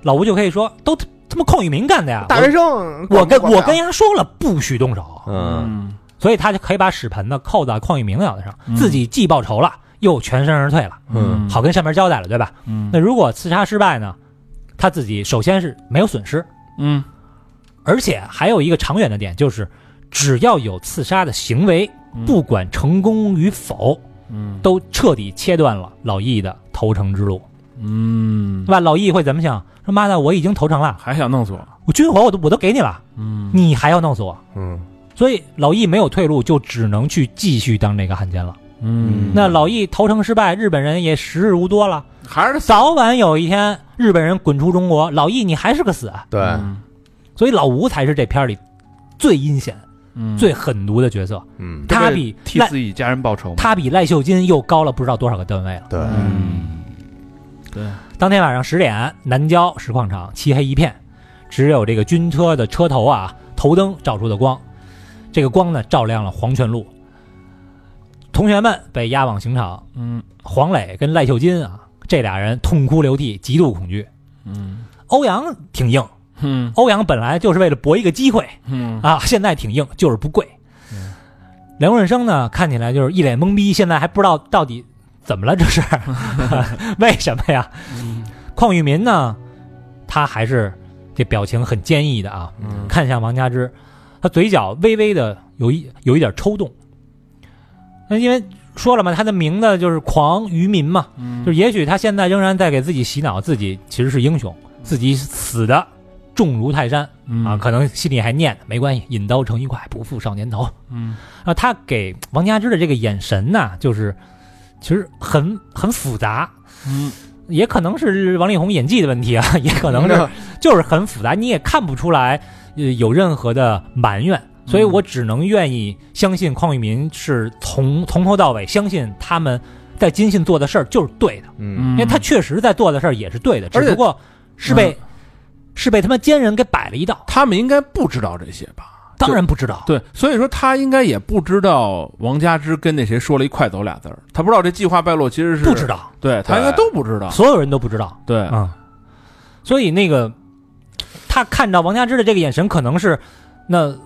就是我们，我们最终还是要在一起，也就是死、死在一起也可以。这个经历了这么多，可能有尊敬，有抱歉，嗯嗯然后也有一个就是我们死的光荣等等等等很的这复个眼杂神，，很复杂，因为对因为他，我估计一半是他他能猜到他能猜到，就是王佳芝肯定是变节了，要不然那为什么那人从从屋里边噌一下跑出来了呢？对啊，对他一看，不好猜吧？应该是他挽着他一块儿出来，你所有人看着他自己一个人对，嘣嘣嘣跑下来，嗯仓皇肯的，定是有像是人发现什么了。对，，肯定是有人走漏因了为，第一刺杀现场就是在那个鸽子店门口嘛，呃，对，嗯对吧？他俩应该是一块儿出来，对啊，然后几个人挨近了，帮帮啊帮，对，看他单独跑出来了，而且非常像是发现什么的，机警的跑了。对，嗯不好说，反正不好说，因为当时那两个快走快走，就是而而而谁能想得到，就是你王家之为了刺杀他妈的付出这么一抹多城，你付出这么多，最后来一快走快走，对，这反正逻辑上也说不太通。所以，而且我觉得其他人啊，嗯，其他人应该不理解他们两个人之间的感情，嗯就是你他他不理解为什么王家之会爱上嗯易老易，也不理解为什么老易会爱王家之。哎，你看，你说王佳芝这算斯德哥尔摩吗？他其实是自己，我觉得他其实是自己给自己斯德哥尔摩了。他是活在自己的这个扮演的这个叫什么太太这个角色中，他走不出来啊，嗯，就是不愿意走出来。怎么说，就是当全世界对他都不好的时候，嗯，只有一个人对他好，那这个人在他眼里可能就是我不想让你死，嗯，嗯，但是他他肯定知道后果是什么嘛。对，所以他很矛盾嘛。嗯，而且那个，就是咱们从前面可以看出来，就王家之没那么热血，对，对吧？你看这刺杀小队这几个人啊，他们每个人都有自己的一个目的性格嗯和他们的目的，嗯其实就代表着我们身边很多人。嗯那个邝裕民是真的想要做点事儿，有理想，啊嗯嗯，有理想有抱负，对，然后有人是这个行，我觉得你牛逼，我跟着你能做事儿，那我掏钱可以。嗯啊，咱们以后可以成功。有的人是这个机会主义者，有的人是无所谓，反正咱这个哥几个在一块儿干嘛都行。吃瓜群众。不是，反正啊他们其实出发点都是好的，就是反正看不惯这帮汉奸，对就想办这汉奸。其实，就是 但是你看，这个两个女的都是因为感情才上了这条船啊。嗯呃，另外，我觉得赖秀晶一半是因为感情，一半是因为自己，她标榜自己是新时代女性，抗战这件事儿啊，尤其是学生嗯去这个抗日，我是一个抗日分子，积极，是积极向上的，嗯是光荣的。对，嗯我我我抗战，我牛逼，为了虚荣，对哎，而且是知识分子，为了一半爱情一半虚荣。嗯，所以他们就是其实有很多人根本就不明白这事儿到底核心是什么，到底有多危险，你是不是真的想清楚去去干这些事儿？但我觉得他们，你想，就他们几个那个时下的状况，应该知道这事儿砸了，哥几个都得死。你对他妈特务，对，一一一人供出去就全被他妈端了，就这你对想但不知道，因为他最后还是被老吴给给那个设计了嘛。是是老吴其实他其实某种程度上是背叛了革命，那对吧？嗯因为如果你要你要把这个莫先生、嗯不是易易先生、易易先生先生抓住，他能提供的这种信息可对太值钱了，把他啊对争取了，就是其实是对太一己私利嘛，对他的价值可太大了。对咱们之后再要他命，对吧？再再清算，你先把他嘴里边那些东西给他要过来啊。对，之后就也也可以戴罪立功嘛。对啊嗯，对吧就？是其实，呃，有就是无论是这个咱们对于亲日的啊，嗯对于汉奸，还是对于这个国民党那时候那些人，其实策反了他们很多人。对确实他，如果把他们策反过来，比他们死要更有价值。对对嗯对对对虽然他手上有有很多血，我们恨不得他死，但是嗯他有把价值，对把他策反了，反而能救更多的人。对对因为价值其实是为了获得更大的对，没错儿。胜利。那这时候啊，这个镜头上移啊，嗯是一个俯瞰的。刺杀小队的前方呢，是一个巨大的黑洞。嗯就是这个场景特别像他们一开始在舞台上开会嗯说要杀义的那个话剧的舞台。嗯其实当时那几个人的命运呢，就已经被注定了，从哪里开始，从哪里结束。嗯王佳芝呢，也确实成为了主角，但是只是被操控的木偶。他最终一念之差，就促成了这场戏以何种方式去落幕。嗯那确实，只有主角可以啊，对对吧？我一念之差就改变了事件的走向。嗯小队这几个人呢，就是虽然热情，但是幼稚啊。但我觉得最后啊，是其实李安是给了他们一个很正面的一个形象的塑造。虽然开始的时候是是呃觉得他们我操是幼稚啊，太业余了呀、太傻了，但是其实年轻人不就是对如此吗对？为了他们所相信的理想，为了他们所相信的梦想，嗯去奋斗，虽然热情有余，但是没有经验，这不就是年轻人吗？嗯嗯而每一个时代如果没有这样的年轻人，嗯这个时代就不可能对这个更好。嗯所以这些年轻人是伟大的，哪怕他们啊，他们的情绪被某些恶臭的这个中年人、某一些掌权者所控制，但是这些人他们是伟大的，单纯的对，嗯恶心的是背后操控他们的那些大人，被利用了嘛，就是嗯，嗯，没错，而且每个年代都是如此啊。嗯这里不多说了，大家细品吧。呃，深夜一回到家了，表情凝重，屋里边此时啊传来太太们打牌的声音，嗯孩子们打牌呢。谈话当中呢提提到了三个字儿杨太太，嗯哎，少了一个麦太太没关系，根本没有人注意，嗯没关系，又多来一个杨太太。嗯这时候呢，易先生来到了麦太太曾经居住过的客房，坐在床上，抚摸着洁白的床单。嗯这个房间啊，现在被打扫得一尘不染，仿佛从来没有人住过，也从来麦太太这个人从来都没有存在过。嗯易太太呢，发现自己的老公回来了，就问怎么回事儿啊？今天傍晚，张秘书带人来拿走了一些她的东西，也就是指麦太太的东麦西。太啊嗯还从书房拿走了一些东西。易先生显然被这消息有点吓到了啊，嗯说：“我操，下午他们就给拿走了。嗯这个张秘书这办事儿也太快了。”然后他就跟他老婆说啊，跟易太太说说有人问啊，就说麦太太有急事儿回香港了。嗯这麦太太呢，跟老易有一腿，易太太其实不在意，嗯她现在消失了，易太太也不在意。但是，一看丈夫此刻的神情啊，易太太明白出事儿了。嗯这个自己富太太的生活可能面临着威胁了，嗯她也害怕了。然后易先生呢闭上眼，几秒钟之后呢又睁开眼，站起身，走出门外，脸上呢也恢复了他往日的那个冷漠的神情。嗯然后一束灯光把易先生的影子照在了这个洁白的床单上，然后那个影子呢回了一下头，然后远去。全片结束，嗯这段朝伟的演技啊也特别的精彩。嗯就是麦太太呢，就代表了 E 对重庆和自己年轻时候的向往。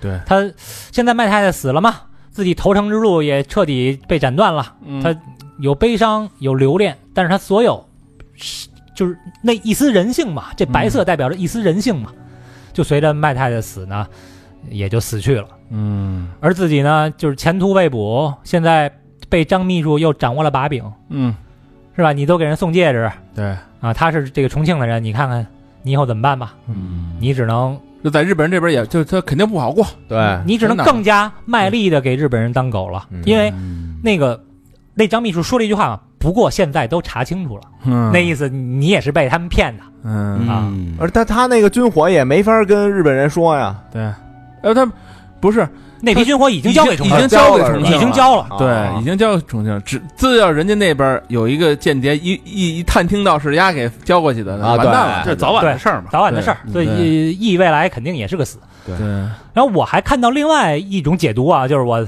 我在那个查资料的时候，这解读特有意思，嗯就说呀，我觉得那哥们儿比我还要再过度一百倍吧。 嗯这片儿里啊，其实提提到过一些台词，我给隐去了啊，嗯比如俄国的黑市在上海，嗯我还查了一下，一九四二年俄国在上海有有什么势力，没查着什么东西。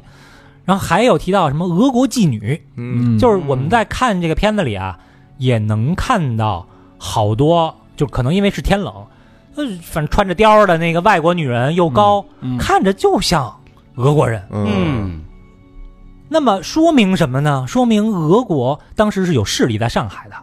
那再引申一下啊，嗯俄国跟咱们谁好呢？当时苏俄嘛，嗯对吧？嗯苏维埃嘛，大家都是这个那老什大么嘛，老大哥嘛，这是，哎，老大哥嘛。嗯所以有没有可能理解为，就是其实我方也有一些势力在暗中呢，在在在活动啊，对吧？嗯我地下党也也在那儿活动。所以你看那批军火啊，当时一共四个势力，嗯对吧？好比咱们四人，嗯老何把这批军火丢了，嗯小明也在找，大肠也在找，嗯在谁那儿呢？有没有可能在我这儿呢？嗯那、我就突然想一下，看到这个这说法，我突然想一下，就大家看《无声》了吗？看了看了， 《无声》里边儿那个朝伟他的扮相基本上跟这个易先生是一样的，嗯披肤油头，然后嗯他表面上是 老了几岁嘛，就是表表面上是国民党，其实是对我党是咱们的潜伏的特工，所以如果《无声》要嗯是特界的续集，其实还挺有我意思。操，那开玩笑啊，嗯那那个余则成其实也是这样嘛，他他只不过是是这个重庆方面的嘛，后来被我方策反了嘛。嗯，所哎以李帆这个李安啊，确实牛逼，而且你整个看完了之后啊，你再回忆一下片头，白忙一场，嗯，哎，确实是白忙一场，所有东西又都回到了原点。所以李安这个电影《色戒》就是他借了张爱玲的诗，还了李安的魂。嗯我觉得他就是其实是献给年轻人的一首悲歌，当然也是颂歌。嗯，精彩，不错，嗯，嗯，如同看了一遍，不止看了一遍，嗯，感觉如这同看一看一遍，你可悟不出这么多东西来。哎，你看一遍啊，你还得看那几段床戏。哇，这如同过了一遍呀、如同我就变成王佳芝了，我这呦呵啊就！那那个感情，那个嗯一细一会儿我先是那个一会儿我先拿皮带抽你两下。那个细腻，那个纠结，哎呦，太入戏了，哎呦，这嗯个出不来了，出不来了， 反正色戒我，我个人觉得是非常非常严重被低估的华语片儿啊。嗯，我甚至觉得我好像没看过因那为个，因为当年就是那个床戏影响太它大，确实尺度大太家了把注意力全对对，全一说看了吗？色戒嗯都想这事儿了。啊我我印象中好像都都在骂那个什么狗汉奸，然后为对什么对对女的女的叛变节什么的，就那会儿问看没看《色戒》，约等于问你看见那谁漏蛋了吗？对吧？就是说你变节就是这么这么侮辱这个中国女性什么的，是是是好像有有对这种讨论非常多。嗯，不，那个年代其实大家还对这种没那么关注，没说没有说什么各种骂什么，看完就完了就。就反正一直你看汤唯因为这个事儿也呃因为拍色戒跟男朋友分手。汤唯当时的男朋友是田宇，嗯就是她本来是给呃把田宇的资料递到色戒的节目组，想给田宇找一个嗯一个角色，结果后来李安当时面试了很多一线的女星，嗯后来觉得看到汤唯之后，觉得啊，她她就是王佳芝。嗯然后因为有这个大尺度嘛，嗯田宇不同意，后来就俩人也就分手分了。手对然后导致汤唯被封杀了这么多年，最近几年才才出解来禁的。对对对嗯对对对，挺好，为艺术献身了。这还真是为为艺术献身啊了这回。反正没看过的朋友，我我建议还是呃强推，真的是强推对这部电影，非常非常好。很复杂，嗯这个其实把人性那种复杂程度就是淋漓尽致描写的，每一个人都很有戏，嗯又理所应当又被裹挟，又感觉又只能做出这种决定。嗯，而且看看看完以后，可以审视一下现在你自己的那些一举一动，啊，是吧？反正对，呃有那个呃女女女性朋友想嗯看上哪个男的，给他暗送一下秋波，其实可以研究一下王佳芝的那几套对话啊这这这确实还挺那个啊。嗯，好吧，精彩精彩，意犹未尽，回去赶紧把这电影再翻出来再看一遍。三个小时了啊，啊，非常非常的，这背后做足了功课呀，对嗯嗯这背后下功夫了，非常棒啊！也不辜负这个大家对高老师讲电影的这个过度解读的期待啊，非常好，嗯，非常动情深入，是嗯啊，说说哭了都。上边哭了，下边哭了。好，那节目的最后，老规矩，感谢我们的衣食父母。哎哎，哎嘿，我操！哎终于来高音儿了啊！配得上，不值得上这期节目啊！啊啊，四喜四喜，哎，哎呦，四喜，这就八喜啊，两个四喜。啊北京市西城区月坛街道的朋友，嗯，土豪娟，嘿哎，没有留言。啊，哟，怎么回事？八喜哥，你这四喜是一个姑娘，应该是跟咱们玩过飞盘的那个姑娘，哦，你记得吗？哎你们这记忆力真好哎。反正报名的时候是以四喜的这个名字报的名，啊，对吧啊？然后她还骑自行车，然后哎，喜欢单阵，啊，对对对对对吧对对对对 对对，哎，你特说喜欢他们这俩要当特工也哎，挺挺有材料了啊。那我记忆力超群啊个，那小美人计早就那什么了，小明早早就梆梆两枪。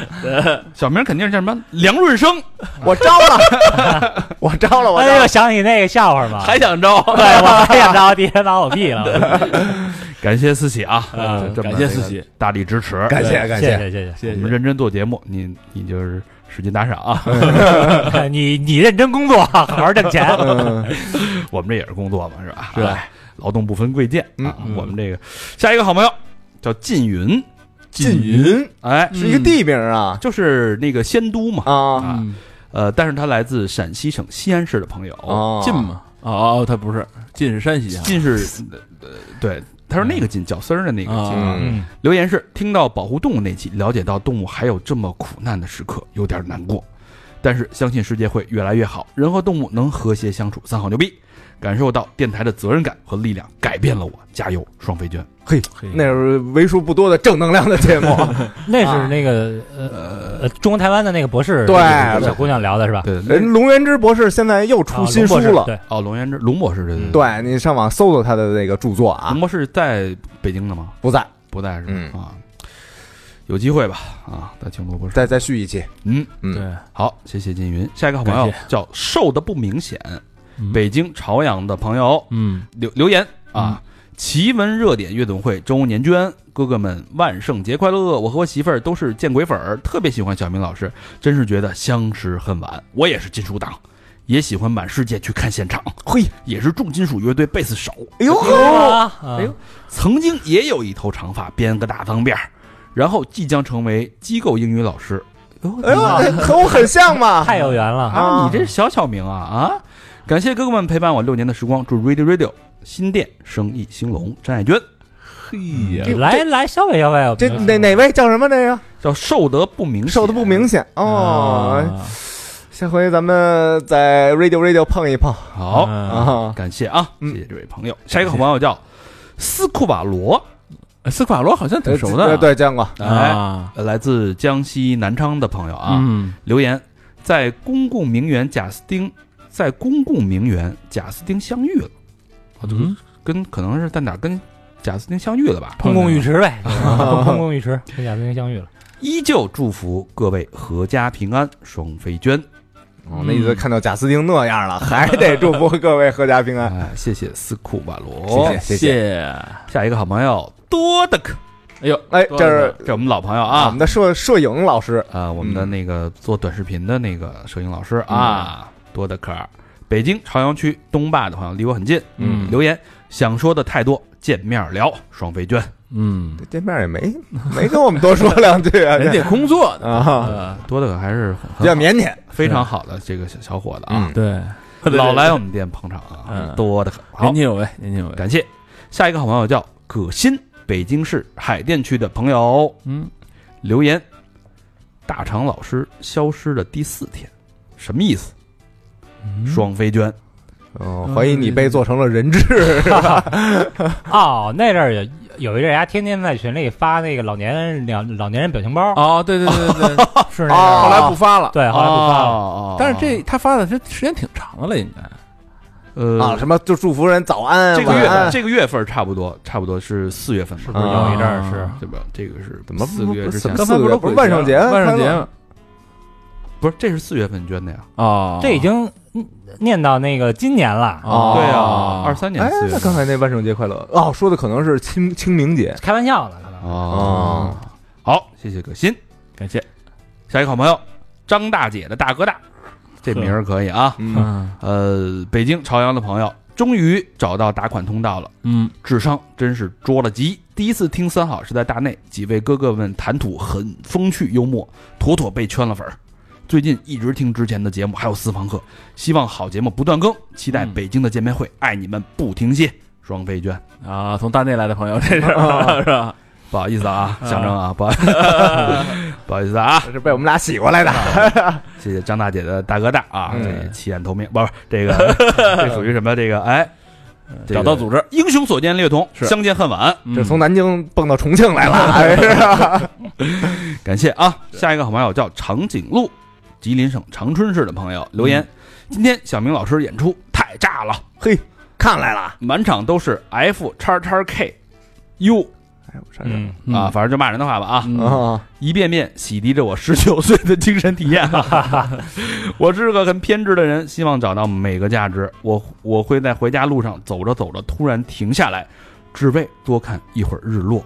嘿，嗯哎呦，我会，我也会在地摊儿买什么没有用的小玩意儿。我当然知道它是假的，只是我喜欢它，它就有意义。我不在乎它是否能否升值保值。真爱娟，哦，这我见着了，这是那个我们在长春演出时候啊来了一个小，也不能说小哥，反正我在他边上就很小鸟依人啊，这是一大块儿啊，哥们儿，那个反正聊了聊聊了好好几句，要不叫长颈鹿呢？啊哎下一条还是长颈鹿。哎，嗯我真的不想跟社会上的人因为那些名利你争我夺，为了钱权利益忽视更重要的事儿，车子和房子，这些就他妈不该成为人生的最终目的。哦，嘿，啊，看来那天我们碰那几 杯，反正挺见效的。感受才是，体验才是。我不太灵光的表达欲，不知道能转化成多少自我。